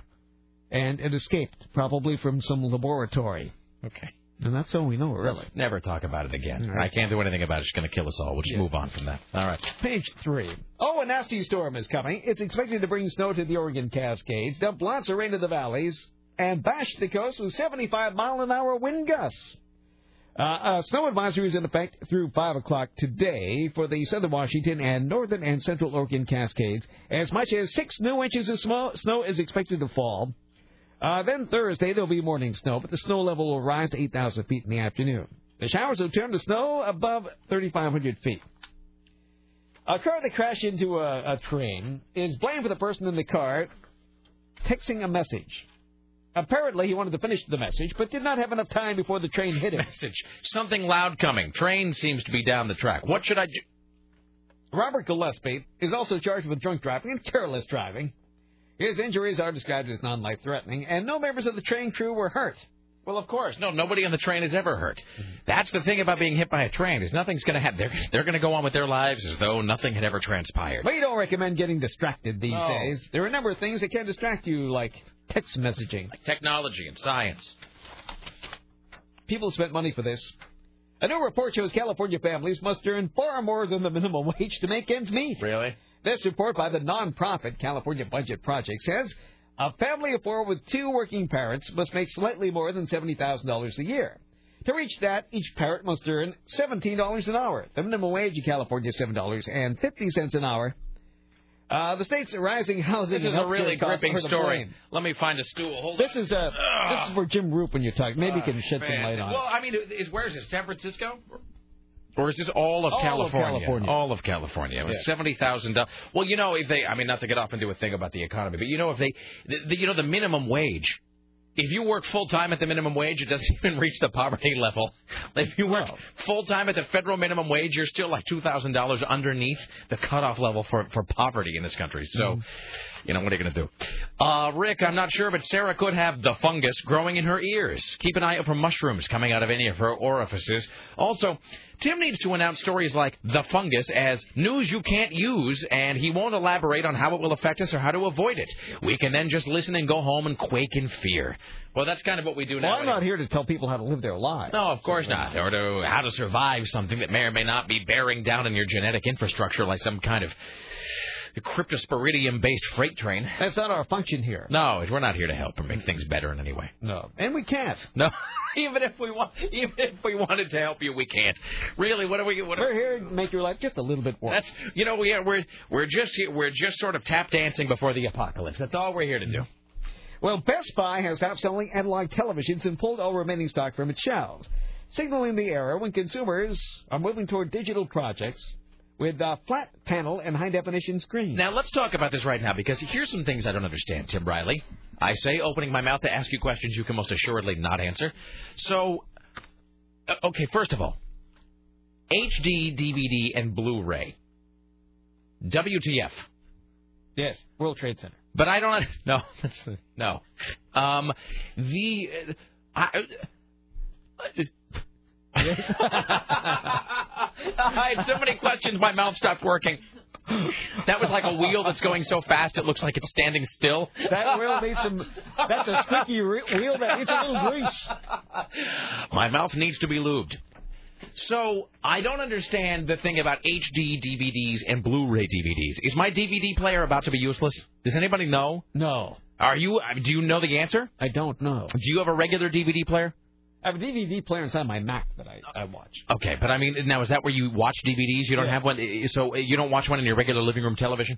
No, because uh, um, the Mac screen is bigger and it has uh, be- better pixels in it. Really? Than an old TV. Okay, thanks. I should have known that this would all roads lead to the glorification of Steve Jobs. Um, it has a better picture than TV. Yes, thank you very much. Uh, so, uh, okay, so I don't. Under, I have all of these DVDs at home, but I'm kind of afraid to buy more. Throw them away. Just burn them in a large pile, James Dobson style, out front. I mean, I, I am afraid in some way to buy DVDs because I just know that I'm going to do that, and then they're just going to announce that it, that it doesn't work anymore, and then my DVD player is going to be pointless. It's going to be like you know my neighbor across the street growing up had all these Betamax cassettes that one day weren't worth anything. Okay, well let's move on from that. I know that I should know these things. As it Now, is. beginning February 18, 2009, broadcasters will stop transmitting analog signals. Okay, but but is that nobody watches TV that way anyway? That's my question. Unless okay, you when- don't have cable. When you say that they are getting rid of analog television, Yes. on analog television is You just have to slow one between the channels. that gets the over-the-air signal. Yes. But they're going to get rid of those because who uses that anyway? Yeah. Right. So no one. So this doesn't affect me at all. No. You That's have all cable. I all I care about is whether this affects me. No, it doesn't affect you. Okay. Well then, fantastic. Then I don't care about One less thing to worry about. it. All right. Hi, you're on the Rick Emerson show. Hello. Hey, what's up? Hey. Hey, what's uh, up? clarification on the DVD, HD, and Yes, sir. Blu-ray thing. Uh, there's just two competing uh, high-definition DVD formats. Uh, one will win out over the one. uh, One will win out over the other eventually. Yeah, but what's going to happen to my DVD collection? Well, I'm, I'm pretty sure uh, either an HD DVD player or a Blu-ray player will play an old DVD anyway. Okay. So what is what is your timeline for when I'm going to have to buy a new DVD player? I don't know. My my father just bought a, a new home theater set up and a new television, but he's he, he even he just bought a really nice DVD player. He's waiting to find out which one's gonna come out on top before he actually buys buys one of the new players. Yeah, I mean, I am an early adopter in some sense, but I don't want to get uh, screwed on this. Personally, I hope Blu-ray wins just because the blue the Blu-ray disc uh, the disc itself can hold like gigabytes more information than the HD DVD. The HD DVD has the advantage of having the notoriety of having the name DVD on it, so they're kind of banking on the his you know the historical whatever popular pop you know the, the DVD moniker as opposed to Blu-ray, which is another one of Sony's creations that may or may not win, kind of like Beta. Did I, can I just say that? Did you just use the phrase gigabytes? Gigabyte. Okay, don't tell anybody that. You should start using gigabytes, and you should trademark I- that now. No, I said gigabyte. Okay, I, okay, you're not hearing me. You ought to start using the phrase gigabytes. Oh, like a gigawatt. That's that's what I'm talking about, Christopher Lloyd style, and start using that as the new sort of. gigabytes. Marty, um, it- start using that as the new comedic exaggeration for computer file size because I don't think there I don't think there is one of those. It's like when um, you know, it's like when Jason Newsted from Metallica talked about how they sold squillions of records over the years, you know, and it's sort of funny because squillions is a made up word. So instead of zillions, sir, you ought to make uh, gigabytes the, squ- the the zillions of the computer storage space world. yeah. Okay. I don't think you appreciate it. All right, thank you. I don't think he appreciates He was how being funny polite. that is. He was I- being polite. You know, that's fine. I can tell a courtesy affirmation when I hear one. That's fine, sir. I'm just going to use it. I'm not even going to give you credit in your face. Here's Tim Riley. A local pastor is facing rape and sex abuse charges. Wait, is this a clergy watch? It is, yes. Fantastic. Here's your clergy watch for Wednesday on the Rick Emerson Radio program. Well, I guess it would be nice if I could touch your body. I know not everybody has got a body like you. Mm, 'cause I gotta have faith. Mm, I gotta have faith. Because you gotta have faith, faith, faith. I gotta have faith, faith, faith. Well, a pastor has been arrested accused of sexually abusing eight women and associates with a church known as Father's House. Pastor? I barely knew her. Sergio Alvazares is charged with one count of rape, two counts of attempted rape, ten counts of sex abuse. The investigation began last, uh, last uh, let's see, September when officers were called to the Northeast He Portland really doesn't church waste any time. On He a gets- disturbance call. Gets right to work. Uh, members of the church are arguing with a 38-year-old suspect about alleged sexual misconduct. Six women later called the authorities to report a sexual assault. Detectives identified two or more alleged victims. And uh, let's see, this church is known as Father's House. Of course. Father's figure. Staff of God. Part two. A Vatican official suspended after being caught on a hidden camera making advances to a young man says he is not gay and was only pretending to be gay as part of his work. It's a sting operation. Uh, Monsignor Tomasco Stanacco told La Repubblica Daily he frequented online gay chat rooms and met with gay men as part of his work as a psychoanalyst. Uh-huh. He said he pretended to be gay in order to gather information to those who damaged the image of the church with homosexual activity. What sort of information? I mean, look at it, whether one is gay or not. I really don't understand what you need to discern. It, I don't know where the X factor there is. So Uh, Stanico says he has never been gay. He's never been gay. Just the sort of the sort of Why is that the tiredness. default? Everyone always says, I've never I've been gay. Never been gay. And I just the great thing about it is Tim's just sort of tired tone of voice as we get variations on this same story about Over every and over. about every four weeks from some self-loathing public figure. He claims to be a heterosexual. Uh huh. And he remains faithful to his vow of celibacy. What is it? Is celibacy? That's uh, celibacy is when you're uh, really famous but don't get laid. The why? It's all false. It was a trap. I was a victim of my own attempts to contribute to cleaning up the church. Why does it matter? If he's if he's claiming he is celibate, why does it matter? It- Why does he need to point out whether he's gay or not? Uh, If he's celibate, regardless, I think that's an inadvertent. He, that's a tell, as they say in the poker world, uh, poker, uh, because the, the the thing with the Catholic Church is. The Catholic Church is this is this is what counts as forward thinking Catholicism. This is what passes for tolerance in the Catholic world. Um, in the Catholic world, their whole thing is, well, I guess you can have those thoughts, just don't do anything about it ever with anybody. That's their whole. That's their whole deal. And so, presumably, if he is cel- presumably presumably if he is celibate, it doesn't really matter. So the fact that he has to go out of the way to not only clarify his celibacy, but also the fact that he is say it with me now not gay and has never been gay indicates that perhaps he was uh, I don't know do, doing more than doing more than hunting and pecking.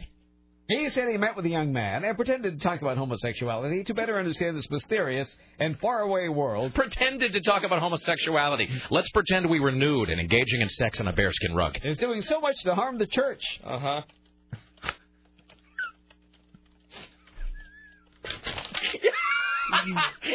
Tim just sort of got this stupefied look on his face and then just wadded the paper up and threw it away. Ah. There seems to be one every day, doesn't there? It really, it really does. In all walks of life. All right, ladies and gentlemen, there's your clergy watch for uh, Wednesday on the Rick Emerson radio program. Fantastic. I gotta have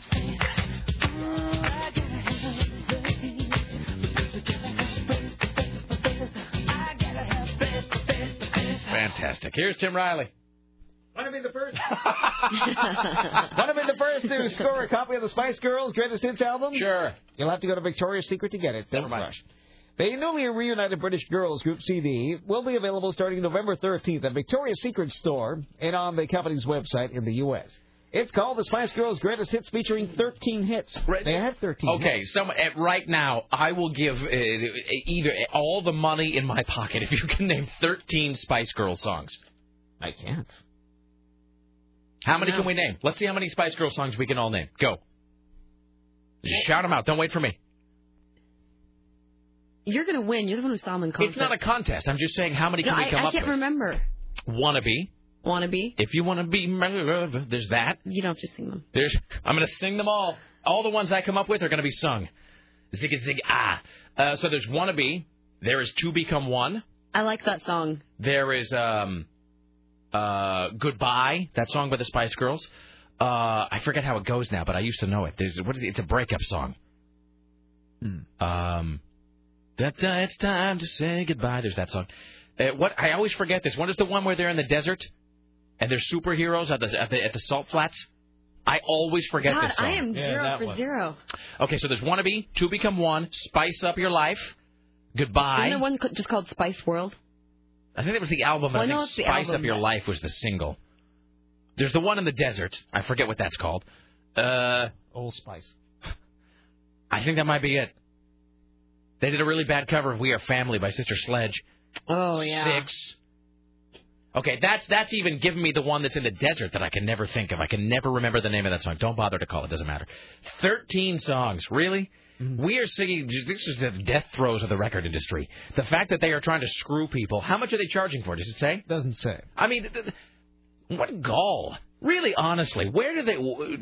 Where do you come off charging people money for a 13-song Spice Girls collection? Don't get me wrong, I love stupid pop as much as the next person. but 16 UK shows have been sold out In due to massive 38 public se- demand. 38 seconds that London show sold out in. That's impressive. I thought it was too early for Spice nostalgia, but 38 seconds. So now the Spice Girls are pleased to announce more dates Uh, in London. Um, by the way, U.S. and Canadian shows sold out. Uh, really? Uh, what what U.S. shows are there? Uh, Los Angeles and Las Vegas. That's it. San Jose. I could see them playing Las Vegas. The Just Spice Van- Girls ought to just have a continuing review in Las Vegas. It's just Vancouver. I don't know if that's America's Vancouver or Vancouver, B.C. You know what they ought to have? Okay, here's a great idea right now. You know what? The, I'm at the. This is like my world, uh, my uh, my Nobel Pain Prize thing the other day. Here's Sarah has exactly the look on her face that Tim had while he was reading about the priest who's not gay. Just that sort of tired kind of. How many I'm times? so do- tired of you saying Nobel Pain Prize. It's a great idea. It was not a great idea when you came up with it, and it's becoming stupider by the day. And then Chuck Norris has a tool belt and a denim vest while he gives out the Nobel Pain Prize. And then those who are nominated for the Nobel Pain Prize but don't win, he body slams them onto the stage till only the winner is left standing. And then and then like you get like a gold plated drill or something. Um, here's a great idea. Or passable idea anyway. You know, there's that group Mandana that's like a, it's like a. Oh, uh, I've seen them before. They played here. now is it now is it just i- is it just men singing Madonna? Is it one guy? Is it drag queens? What is the deal with Mandana? I'm not sure. So it's I've heard of it, and I know. Um, yeah, it's a bunch of I've guys been friends singing Mad- Madonna songs. now are they are they uh, just dressed as men? Or are they dressed as Madonna? I can't remember. That's fantastic though. That that whole thing. It's like Madonna. well, there's that um. What is that uh, mistress of reality? Because the thing is like to have like those girls covering hard rock songs, get like uh, Hell's Bells and the Iron Maidens. There's that group Mistress of Reality that are coming to town. I think they're coming to Mount Tabor, and it's like uh, all chicks doing Sabbath songs, and they're all hot by the way. So there ought to be though uh, an uh, an all male drag queen Spice Girls. with- Oh, I'm thing. sure that there already is. Well, maybe in London, uh, but they ought to have one here. And again, just have a standing gig in Vegas. Yes, these boys look very gay. Mandana. Mm-hmm. Now, are they dressed as Madonna? No, but they're like not wearing shirts and all greased up, and wearing like feather boas and leather pants. Not wearing shirts and all greased up. There may be more than one of those groups. The Manda, there's a, sev- there's a There may the, be. the Mandana franchises. Possibly. Be like a, be like the Drifters. So 38 seconds that Spice Girl concert. Anyway, uh, well, by the way, speaking of the death throes of the record industry, listen to this. So. and- And now you know, and you know, uh, we were kind of poking fun at uh, Kid Rock coming to town because he's playing the Roseland, which is a smaller venue than he normally does. But you know what? Even though it's the Roseland, you know that thing sold out in like 14 minutes. Um, and you know his new record debuted at number one, which is the first time he's ever had that. But listen to this. So Kid Rock, who I do like, says it, um, he's fired his manager, blah blah blah record. But guess we were just talking about this the other day. I was talking about Instinct's No Strings Attached and how we have seen the last of a debut of a, or rather of a record going to number one with like a million copies in the first week. So No Strings Attached by Instinct sold 1.1 million copies in its first week to land at number one. Guess how many copies Kid Rock's album sold in its first week to debut at number one? It's a lot, but it's not what it used to would have been five years ago. 300,000. 170,000. Hmm. Which again, nobody's gonna. I mean, look, if I sold 170,000 copies of anything, I'd be ecstatic. But I'm not Kid Rock. I mean, that is just astounding that you can sell only 170,000 copies and be number one on the Billboard charts. That is, it really is just. I mean, 10 years ago, 170,000 wouldn't have put you in the top 15. It really is indicative of how few people buy physical CDs now and how many people buy new records. Huh. All right. Uh, hi, you're on the Rick Emerson Show, uh, sir, madam, as the case may be. About what are you calling? Hi, Rick. This is John calling. Uh, I'm calling about the Nobel Pain Prize. Of course just gave you me a are. Great idea. Because it's a fantastic idea. You just gave me a great idea for for the next WWE wrestler. You know, he could come. Um, his whole shtick could be he could be a British dentist, and he would just be a drunken so- soccer hooligan who wanders into the ring with nothing more than a pair of pliers. Okay. This because of the story of them all yanking Yeah. their teeth out. No, I'm, I'm, no, no, no. I'm just saying. I, but I now feel like your reference to the Nobel Pain Prize has been tacked on to my for my benefit here because it has nothing to do with the rest of this. I feel now that I've just been. You're just gilding my lily, sir. It's it's all about you, Rick. I mean, All come right. on. Well, I appreciate that. Thank you. Thank you. Bye now. All right. Uh, well, let's do one more and then we'll break and come back with Jim Roop. What are you looking at? Nobel Pain Prize. It's not my fault your head's all defective. I know. I'm like l- sitting Angry with my me. head tilted over to the side. Over there. Like a crazy person. Sitting over there hating life. uh, do one more and then we'll uh, we'll break so Sarah can try to wash out her ear. Uh, writer and journalist Norman Mailer has been hospitalized with an acute respiratory problem. Mailer? He's not in very good shape. No, he's like breaking my heart, said one of his former wives named Carol. The writer is reported to be in intensive care at Mount Sinai Hospital, that's in New York. The writer was first hospitalized in Boston some time ago with an asthma attack, but insisted on being released because he wanted to attend his daughter's wedding. He is a recipient of two uh, Pulitzer Prizes and a National Book Club Award. He's also one of the founders of The Village Voice, considered a must-read by New York culture. I didn't know that Norman Mailer co-founded the Village Voice. Yeah. I had no idea. That's pretty impressive. The more you know. You know he, uh, you know he's one of those guys though that I'm amazed, and I think he would agree. I am amazed uh, that he has made it to 85 Mm-hmm. because Norman Mailer grew up in that post uh, um, Hemingway era where it was all about being a real man and eating and drinking all of life that you could and whatever. And he won two Pulitzer prizes. Um, God, he had a bestseller. He had a worldwide bestseller, that uh, The Naked and the Dead, when he was I think only 23, 24. Um, and then he won a Pulitzer for Army of the Night, and he won a Pulitzer for The Executioner song. Uh, he did all of that sports writing about the rumble in the jungle and everything. I mean, he's you know he's been married and divorced six times, I think. So he's you know he's one- he's one of those Iron John types, one of those uh, th- th- very much those alpha male writers uh, that grew up worshiping Hemingway. You know, he's one of, and he, he was a contemporary of Hunter Thompson and Tom Wolfe, one of those new journalism kind of guys. So, well, that sucks. What are you gonna do? Um, No. Oh wait, wait, no, no, no. Somebody has clarified what the desert song is by the. Uh, almost said by the Gilmore Girls, by the Spice Girls. um, let's see. Say you'll be there. That's right. That's exactly what it is. Yeah. Thank you. All right. Uh, well, let's take a break. We'll come back after this. More of your phone calls. James Roop, more of Tim Riley, the Ministry of Truth, and the top five goodbye songs, plus more guesses about what Ozzy Osbourne artifact I am holding in my hands. You stay there. It's the Rick Emerson radio program. Don't go anywhere.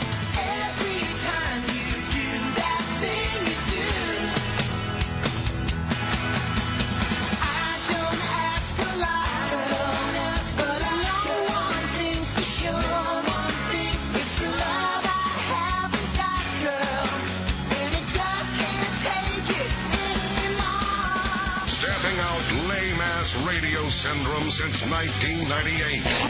This is The Rick Emerson Show on AM 970 Solid State Radio. Excellent. Oh, Uh, let's talk to our good friend Bobby Terrell. Hello, Bobby Terrell. Well, hello, Rick Emerson. Hello, Senator Don. How can I help you, sir? Uh, well, it's I, I might be able to help you. Hold on, I have to stop you right Did you now. hear me? Hold on. Does the microphone work? when Hold It's on. off? Hold on just a second. Sarah, Bobby Terrell. Sarah just uh, said hello, Bobby Terrell, but her microphone wasn't on. But she couldn't tell whether it was or not because her hearing is degenerated now over the course of one program. That's really funny. To the, I'm not laughing. To the, to the point where now she she just had to ask me, is my microphone on? Can you hear me when I talk? It's so sad. You're like I, I, Kevin. heard, I heard her loud and clear. You're like Kevin Bacon is the Invisible Man. Can you see me? Am I am I visible?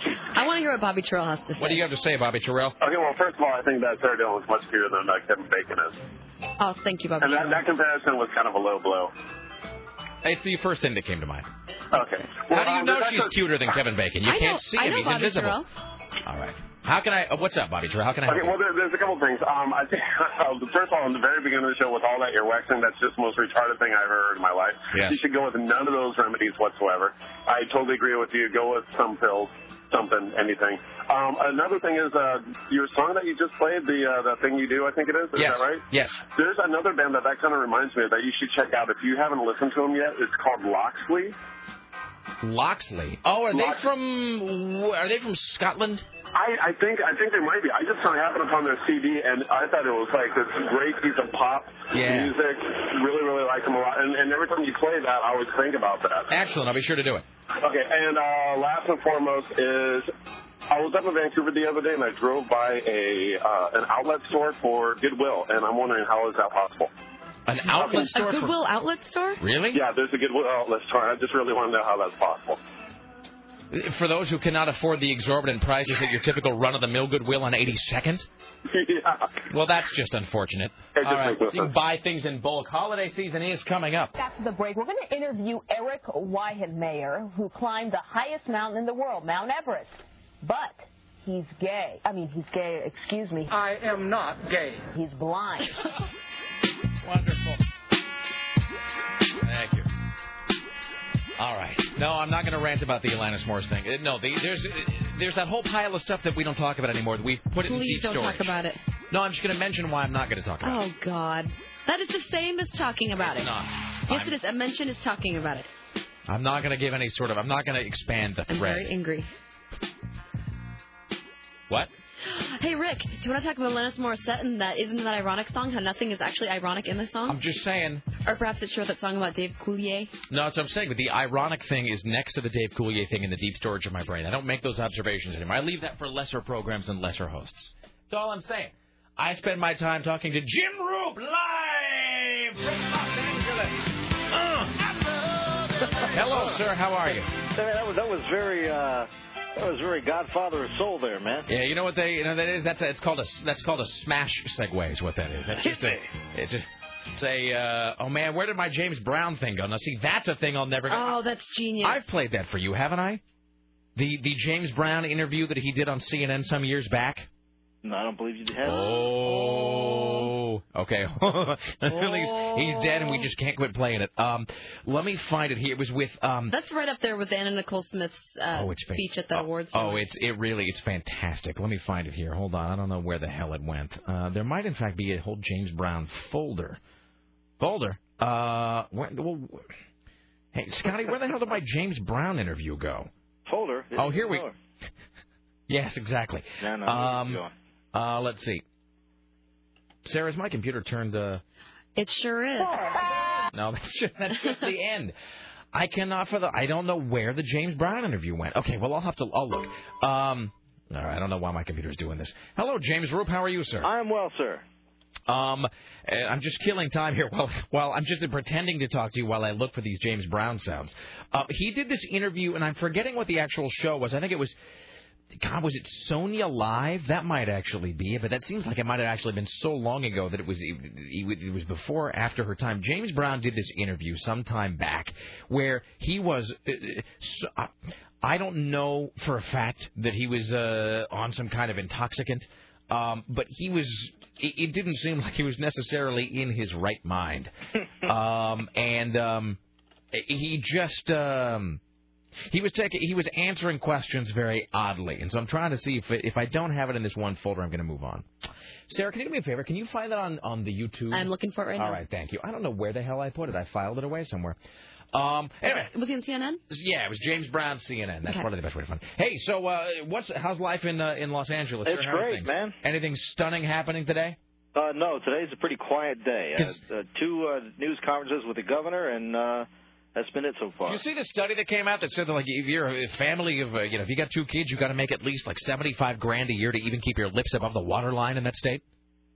Well, dude, I live here. I, I can tell you that it costs a lot of money to live here. Oh no, absolutely. It's just one of those things that th- th- It's really ridiculous. Now we're spending 150 million dollars to synchronize traffic lights. and that really honestly. Yeah. You know, do traffic lights kind of weird you out? Let's talk about traffic lights for a second because I was going to talk about how that study doesn't even factor in the San Francisco equation, which is like when they say it costs an average of $75,000 a year if you got two kids. I mean, obviously maybe there are places where it's a little lower, but I mean in vast sections of California, you got to be making like 150 grand. It's like you hear those things about Manhattan apartments where they'll let you get a studio apartment for like $1,800 a month or something. Yeah, that's crazy. Yeah, it's just it's madness. So uh, traffic lights kind of weird me out because there are times when I pull up to a traffic light and I, for the life of me, cannot see a little electronic eye. I can't see a sensor. I can't see any sort of detection device. And yet somehow the traffic device knows that I am there. And I, I I know that I shouldn't wonder about those things, but I really do. They're they're just. It's one of those things I don't really know how they operate, and it kind of weirds me out to be Well, honest. the older streets, you can see the where they cut out the pavement to put the sensor in there at a certain spot. So when a car pulls up, the light knows you're there. So the busier side of the street now will have to get a a red light at some point to let you go through. Um, but they don't have uh, sound sensors on them or anything. Like my old man, you know, the junk that he was, he'd honk at the lights. Eh, they got a sound sensor. If I honk my horn, they'll change. I remember when I was actually growing up, there was this whole section of my hometown where they had some very, very early crude prototype of those sensors that allow ambulances to turn the lights green from a distance. Well, that's what the strobe was supposed to be for on the on the emergency vehicles. The strobes would hit some sort of eye on the traffic signal, and it would turn green in their direction. Right. Uh, What somebody discovered uh, when I was growing up, somebody discovered that if you just flashed your high beams of those, it would actually turn them. And so, c- with you know, and of course, uh, even b- before the internet, that kind of knowledge spreads really quickly. And so, suddenly, everybody in the world, everybody in the town, at least, knew that if you just flash your high beams at these lights, uh, th- th- you know, that you could immediately turn them green, which means that they just had, that, you know, that effectively that they were for a period of about six months before they actually fixed those lights, but there were no more red lights in my hometown at all.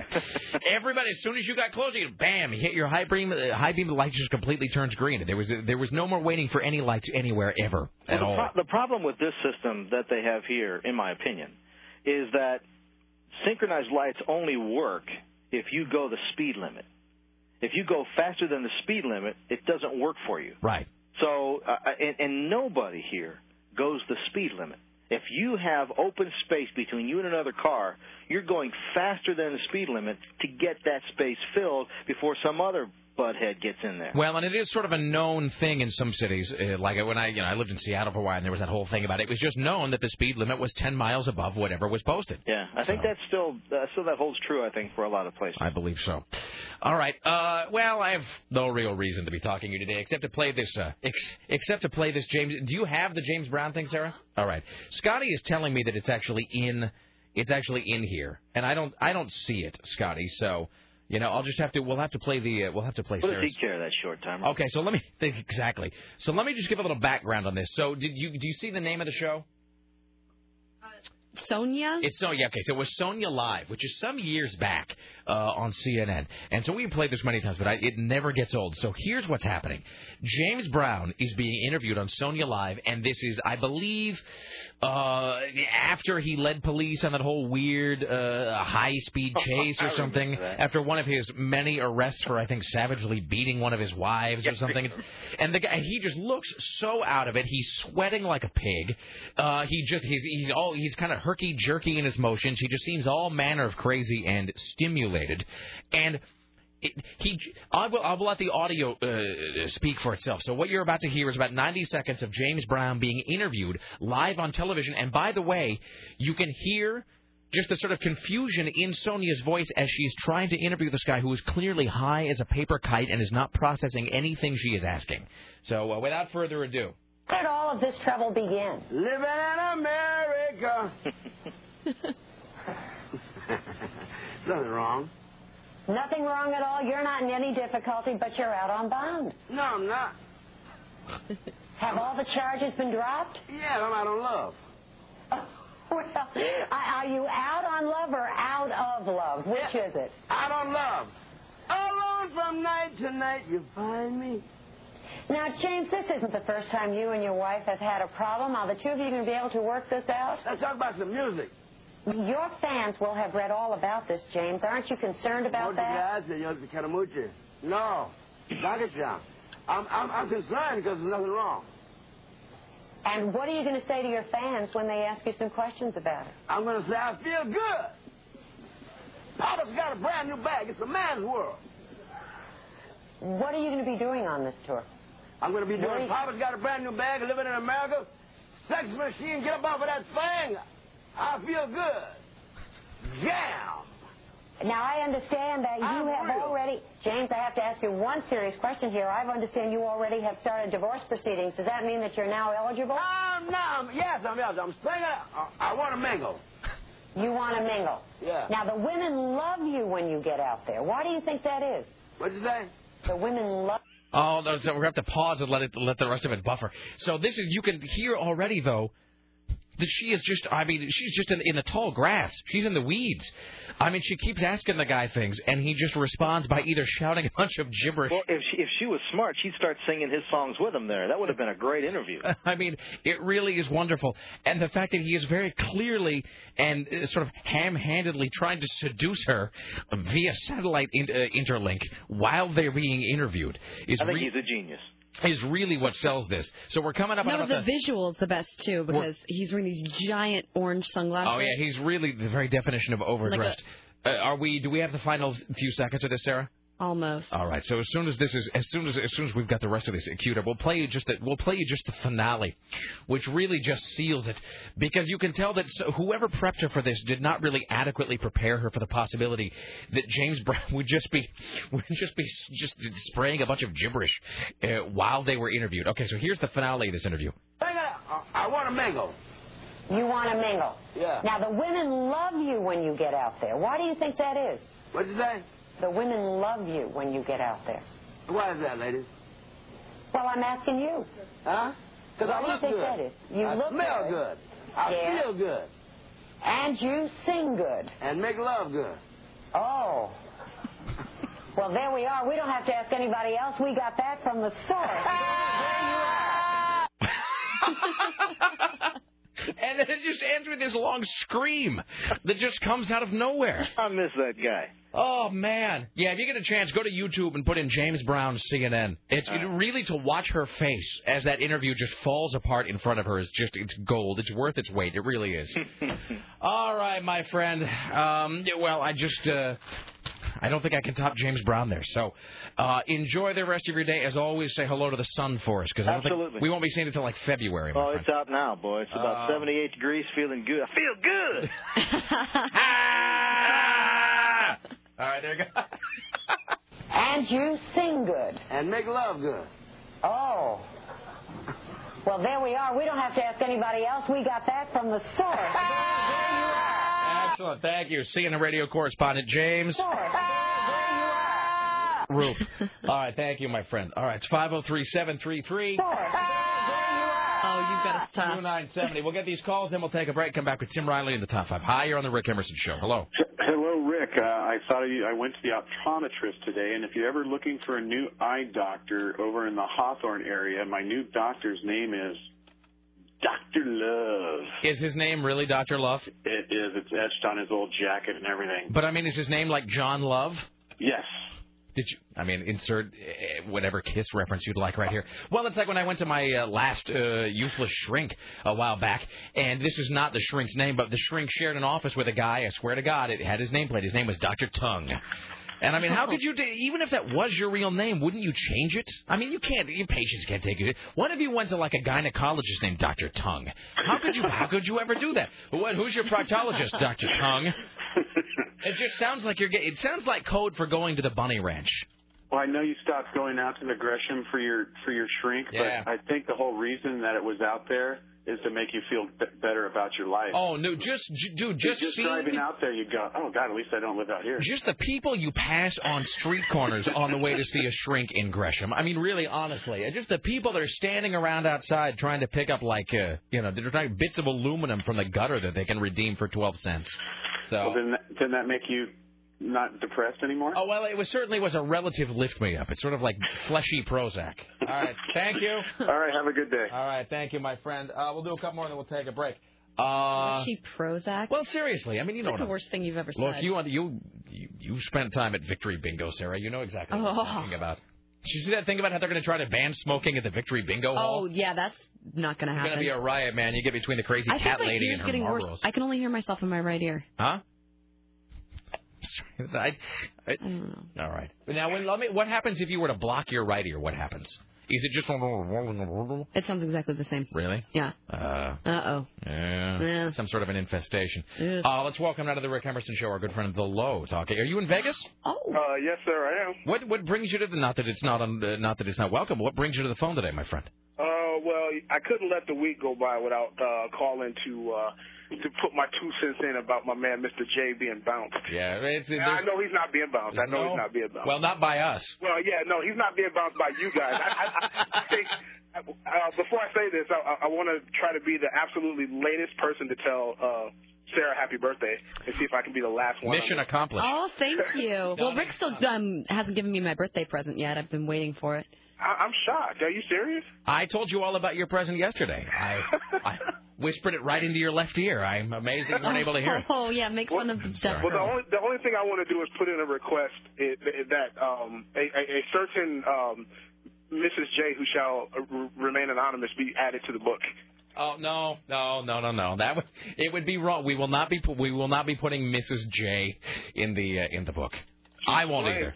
There She's might be lame, and it's not cool. there might there might be other Sarah Singh hand me the book. Really? I did not say anything. You motioned toward the book just now. I can't hear what you're talking about. That's going to be your new excuse for everything, by the way. I'm sorry, that was my trick here. I didn't, I didn't hear that. I well, well, at the very least, on on, on Scotty's last day, you guys got to take him to Jiggles or someplace.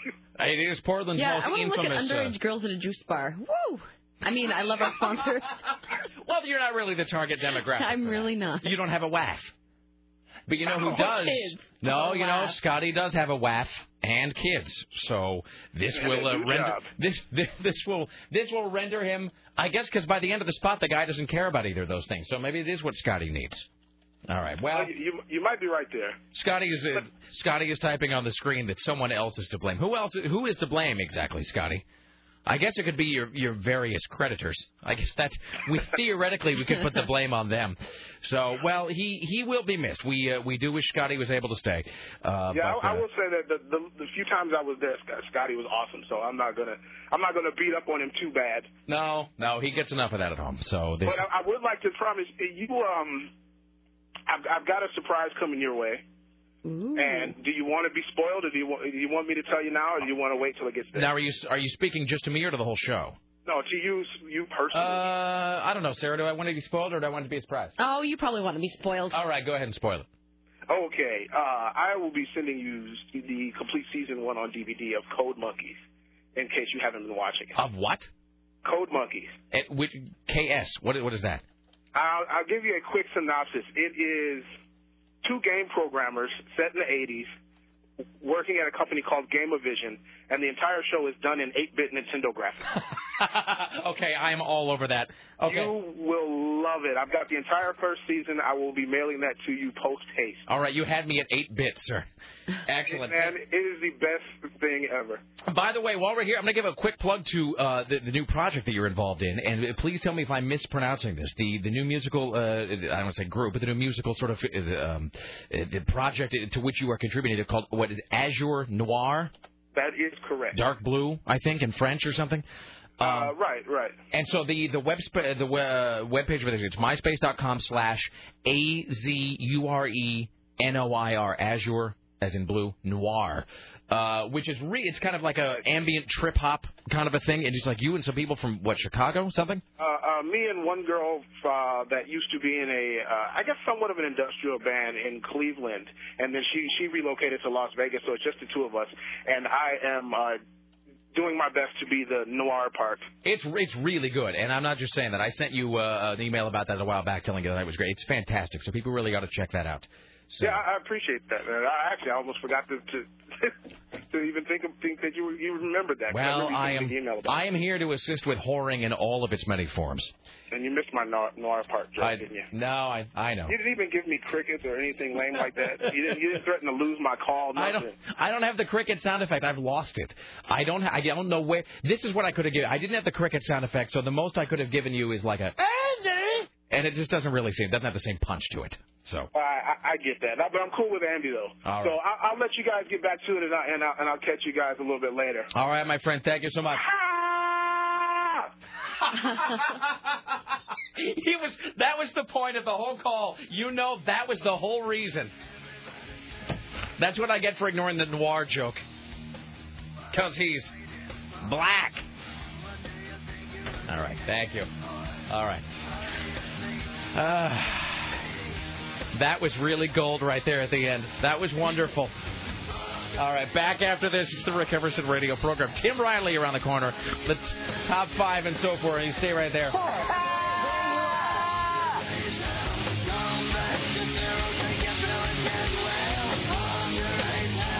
Where did all of this trouble begin? Living in America.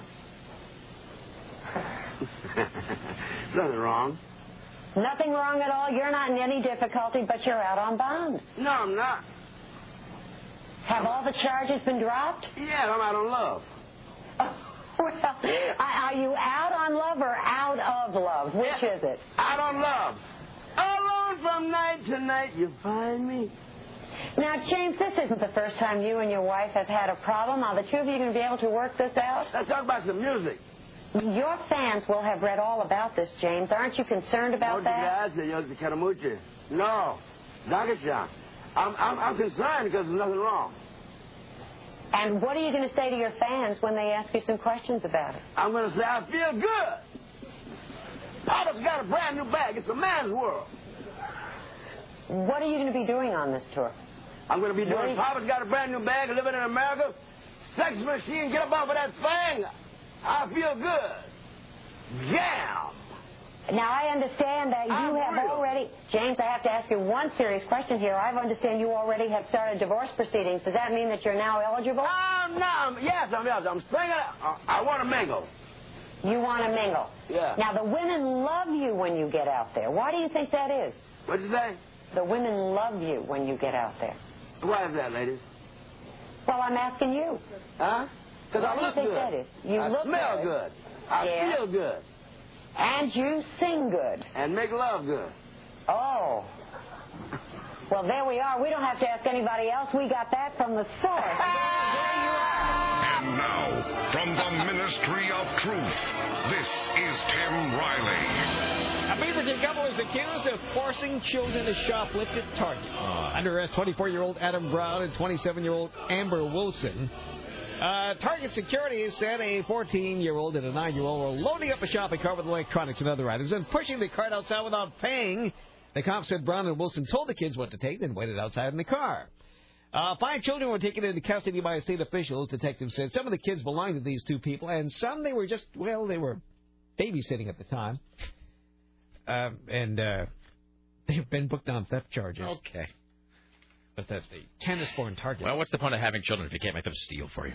That's true. An angry swarm of 100,000 bees buzzed their way through Glendale, Arizona, stinging four children, a babysitter, and a beekeeper. They were extremely stubborn.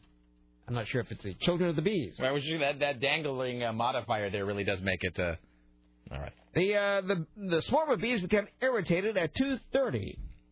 The swarm then moved on to the house next door and stung four children and their babysitter. Then the kids were running down the street, running and crying. Glendale firefighters came to the house and smothered the bees with water and bee foam, killing 99% of that beehive. Bee foam. Mm-hmm. Things are really funny today for no reason. okay. Imagine that. Uh, half of the British population will be obese by the year 2050. Well done. Vicky Swindon, who runs the website, called, Vicky Swindon. uh, runs a website called "Fat Is the New Black." It campaigns on behalf of fat people. Said the British government is to blame for all the fat people in her country. Why are our children only now having 35 minutes of PE a week? Why, when you're teaching children allegedly about food and nutrition, why are you still getting them to make fairy cakes and lasagna? We cannot, as individuals Fairy on our cakes own, and deal with that. lasagna. it is so hard to take her anger seriously when she says, "Why are they only eating fairy cakes and lasagna?" You cannot take that woman. Why are our children only now having 35 minutes of PE a week? Why, when you're teaching children allegedly about food and nutrition, why are you still getting them to make fairy cakes and lasagna? We cannot, as individuals on our own, deal with that. Oh, shut it. Oh, that's wonderful. It is really, it's a great day for phrases on the Rick Emerson program. It really is. As it always is. All right. Sarah said the greatest thing, and I want to give context to this. No, I don't want you to say it because I didn't. Because it's going to be misconstrued and someone's going to get mad. But I'm saying if I give the context, it will not be People don't get misconstrued. at us. People don't get mad People at us. always get mad at us. No, no, no, no, no. This is, this is no. It, this is like I told the story about being at the laundromat across the street, And there was a woman there who was uh, uh, of Asian extraction, as they say. And that's always an odd phrase to me. That's a thing that they'll actually say. You know, someone is of Asian extraction, or you're, and that makes it sound like you went in and took them out of the country with tweezers, like it, like they were a bad tooth that had to be plucked Extracted out. them from their country. No, and I, it, but I seriously, forcibly so, with a hose. Um, but I had been talking to this Asian woman who was uh, taking my laundry. She was going to be washing it, and she does not speak uh, English very well. And I said, "Hey, so do you sort the laundry, or do I have to do that?" Mm-hmm. And she didn't understand what I what I meant, and she said, "I'm I'm sorry." And I said, "Do do you sort the laundry, uh, Miss, when you do this, or do I have to separate the laundry for you?" And again, she's just like, "I'm sorry, I don't understand." And I said, "Do you, the laundry? Do you sort it? Do do do you separate the various laundries?" And she said, "What?" And I finally I said, "You have to separate the whites and the coloreds." And then immediately I was just all. trying to suck the words back and as I realized how it sounded out loud, just desperately trying to inhale the words back into my lungs. So Given that as a background, I'll give the total context of this statement, which really is pretty funny. So, we were just playing the James Brown clip where he ends it with the whole, and that low scream was like the best thing I've ever heard when he does the. And we were noting how at the last listener party, we did that whole opening montage of just famous YouTube videos. And then we had all, you know, and then at the Halloween party before that, we had dressed as various celebrities from the news.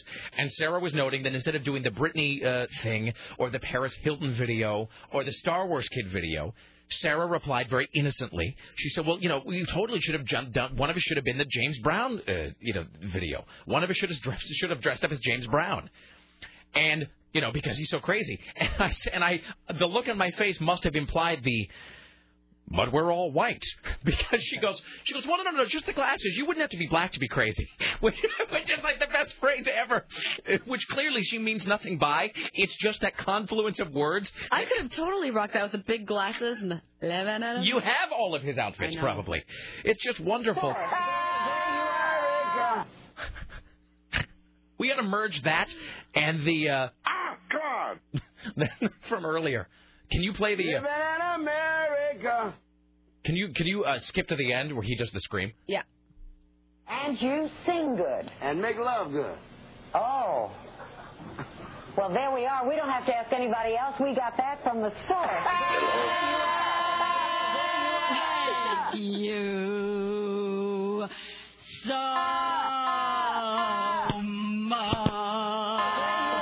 interview Eric Weihenmayer, who climbed the highest mountain in the Okay. world, Mount Everest. Officially gone But- crazy. He's gay. I mean, he's gay. Excuse me. I am not gay. He's blind. Oh, The Don and Mike Show. I'm sorry to everybody.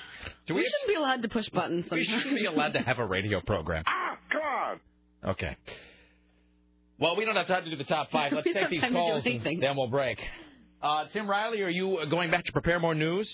I am because there's a big storm coming in for the coast of the Cascades tonight. Is it going to kill us all? Yes. You're Excellent. on the coast of the I mean, Cascades. Okay. Stay right where you are. Not us though. People don't care about this uh, terrorism drill that's supposed to be going. No, on it's over. Well, I thought they were going to be setting fire to the bridge downtown or something. It's clearly not Nothing. happening. Nothing. Uh, Tim Riley, ladies and gentlemen, greatest newsman. You, sir, on the phone, please clap. Sir, you're not clapping. Me? Yes, clap, please. Uh, I can't clap. I'm holding a cell phone. Just uh, p- pinch it between your shoulder and your chin. Maybe he's wearing big earrings. I can't see. There you go. I didn't hear the clap.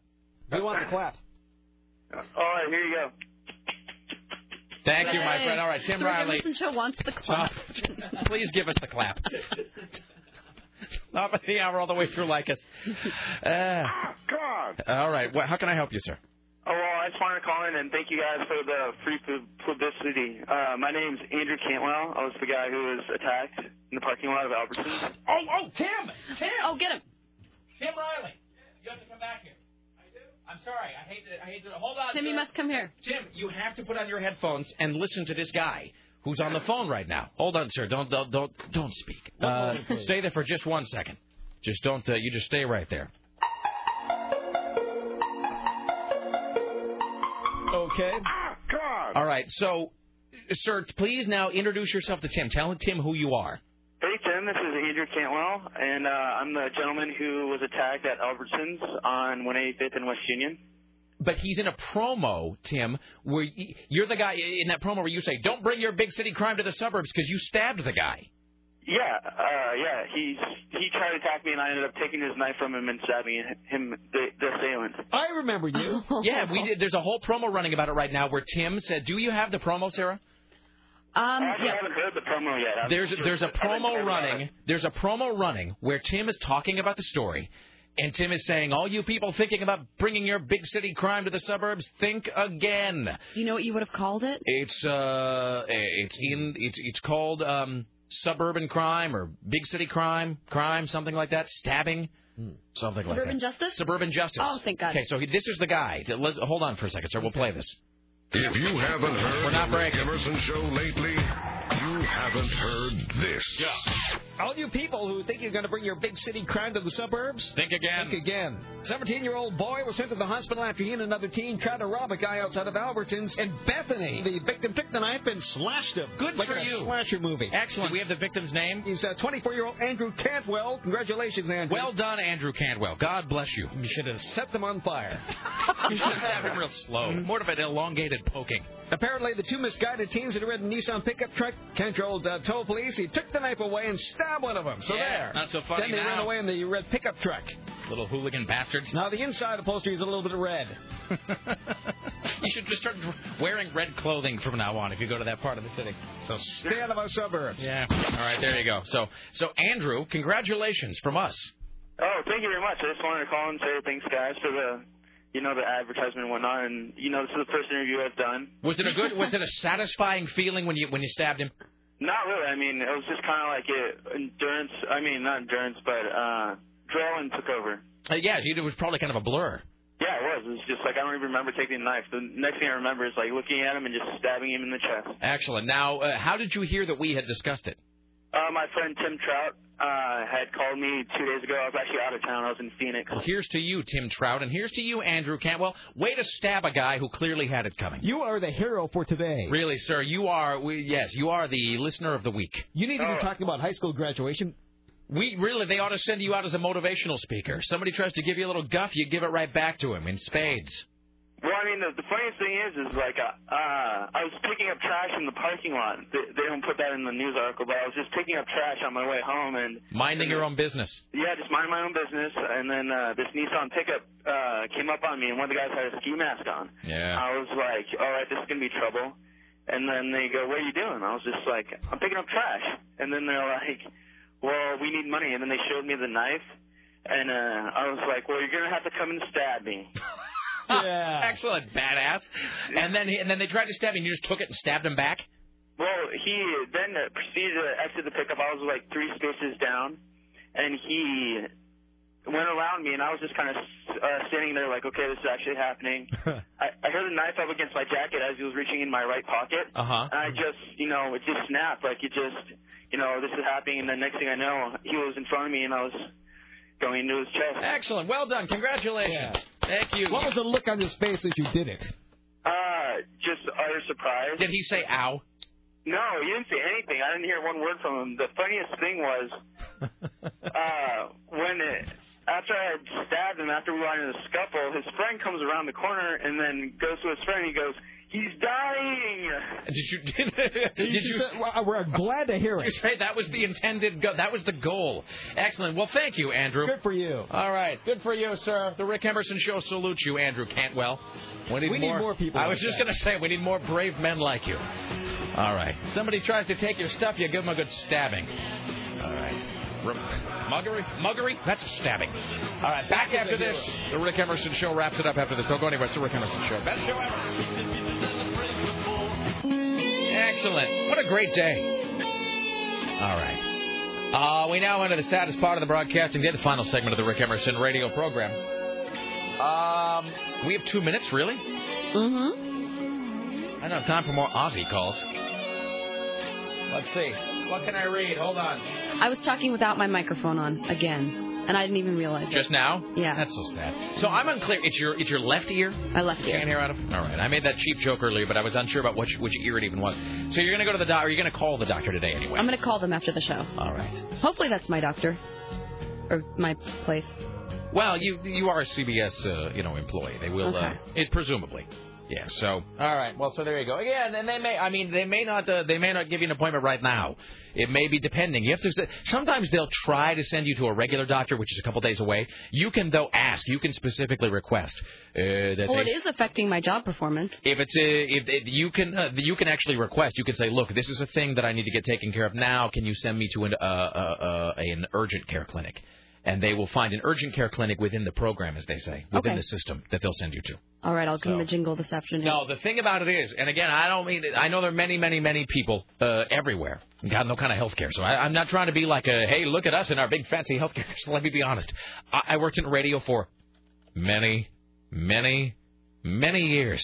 Sometimes hearing about a guy who knew a guy who once talked to a guy who used to work with a guy that had health care. So I trust me, I, it's not, not, not a thing I take for granted. So I'm a guy who has health care, and I continue to insist that everybody ought to be given health care. So, um, but uh, but it- when you just call up and they just go, okay, well we're going to make an appointment for tomorrow, and here's the doctor's name, and here's the address. It's simultaneously great and then really angering and then terrifying because it's great because you're going to the doctor and you just called one number and they take care of it. B, it's angering because then you think about like the 20 years you didn't have it and it just infuriates you. And then C, you start to think about Jesus, what if I've been hit by a bus four years ago? I'd just be in a wheelchair. Except you probably wouldn't even be in a wheelchair. You'd just be sitting downtown with the gutter punks, hoping that they didn't set you on fire. So, you Which know. I'm going to start reading that book today. All Got Children. It's That's a great what I think book. I'm going to do today. It's a great book. I'll probably. Yeah, I'm in a reading mood. Yeah, it's uh, yeah, it's a pretty dark book, but it's fantastic. All God's Children by Renee Denfield. Uh, we want to thank CNN radio correspondents James Roop as well as Bob Costantini and our good friend DeLo who called up. Uh, no Mr. Skin today, so we'll try to figure out what's up with. Uh, we'll fix his wagon. Uh, Rick Emerson show produced today and every day by the lovely and talented Sarah X Dillon for AM 970 Solid State Radio in the newsroom. It's Tim Riley, the PA is Scotty J, the gatekeeper is Dave Zinn. Join us tomorrow. We uh, move ever closer to the leaving of Scotty J from the Rick Emerson show. So we'll talk more about that. Don't go anywhere. Like us next. Donna Mike at 7. As always, my friends, don't let the bastards grind you down. Thank you for listening. Be safe. Watch out for snakes. See you all tomorrow. Bye. After the break, we're going to interview Eric Weihenmayer, who climbed the highest mountain in the world, Mount Everest.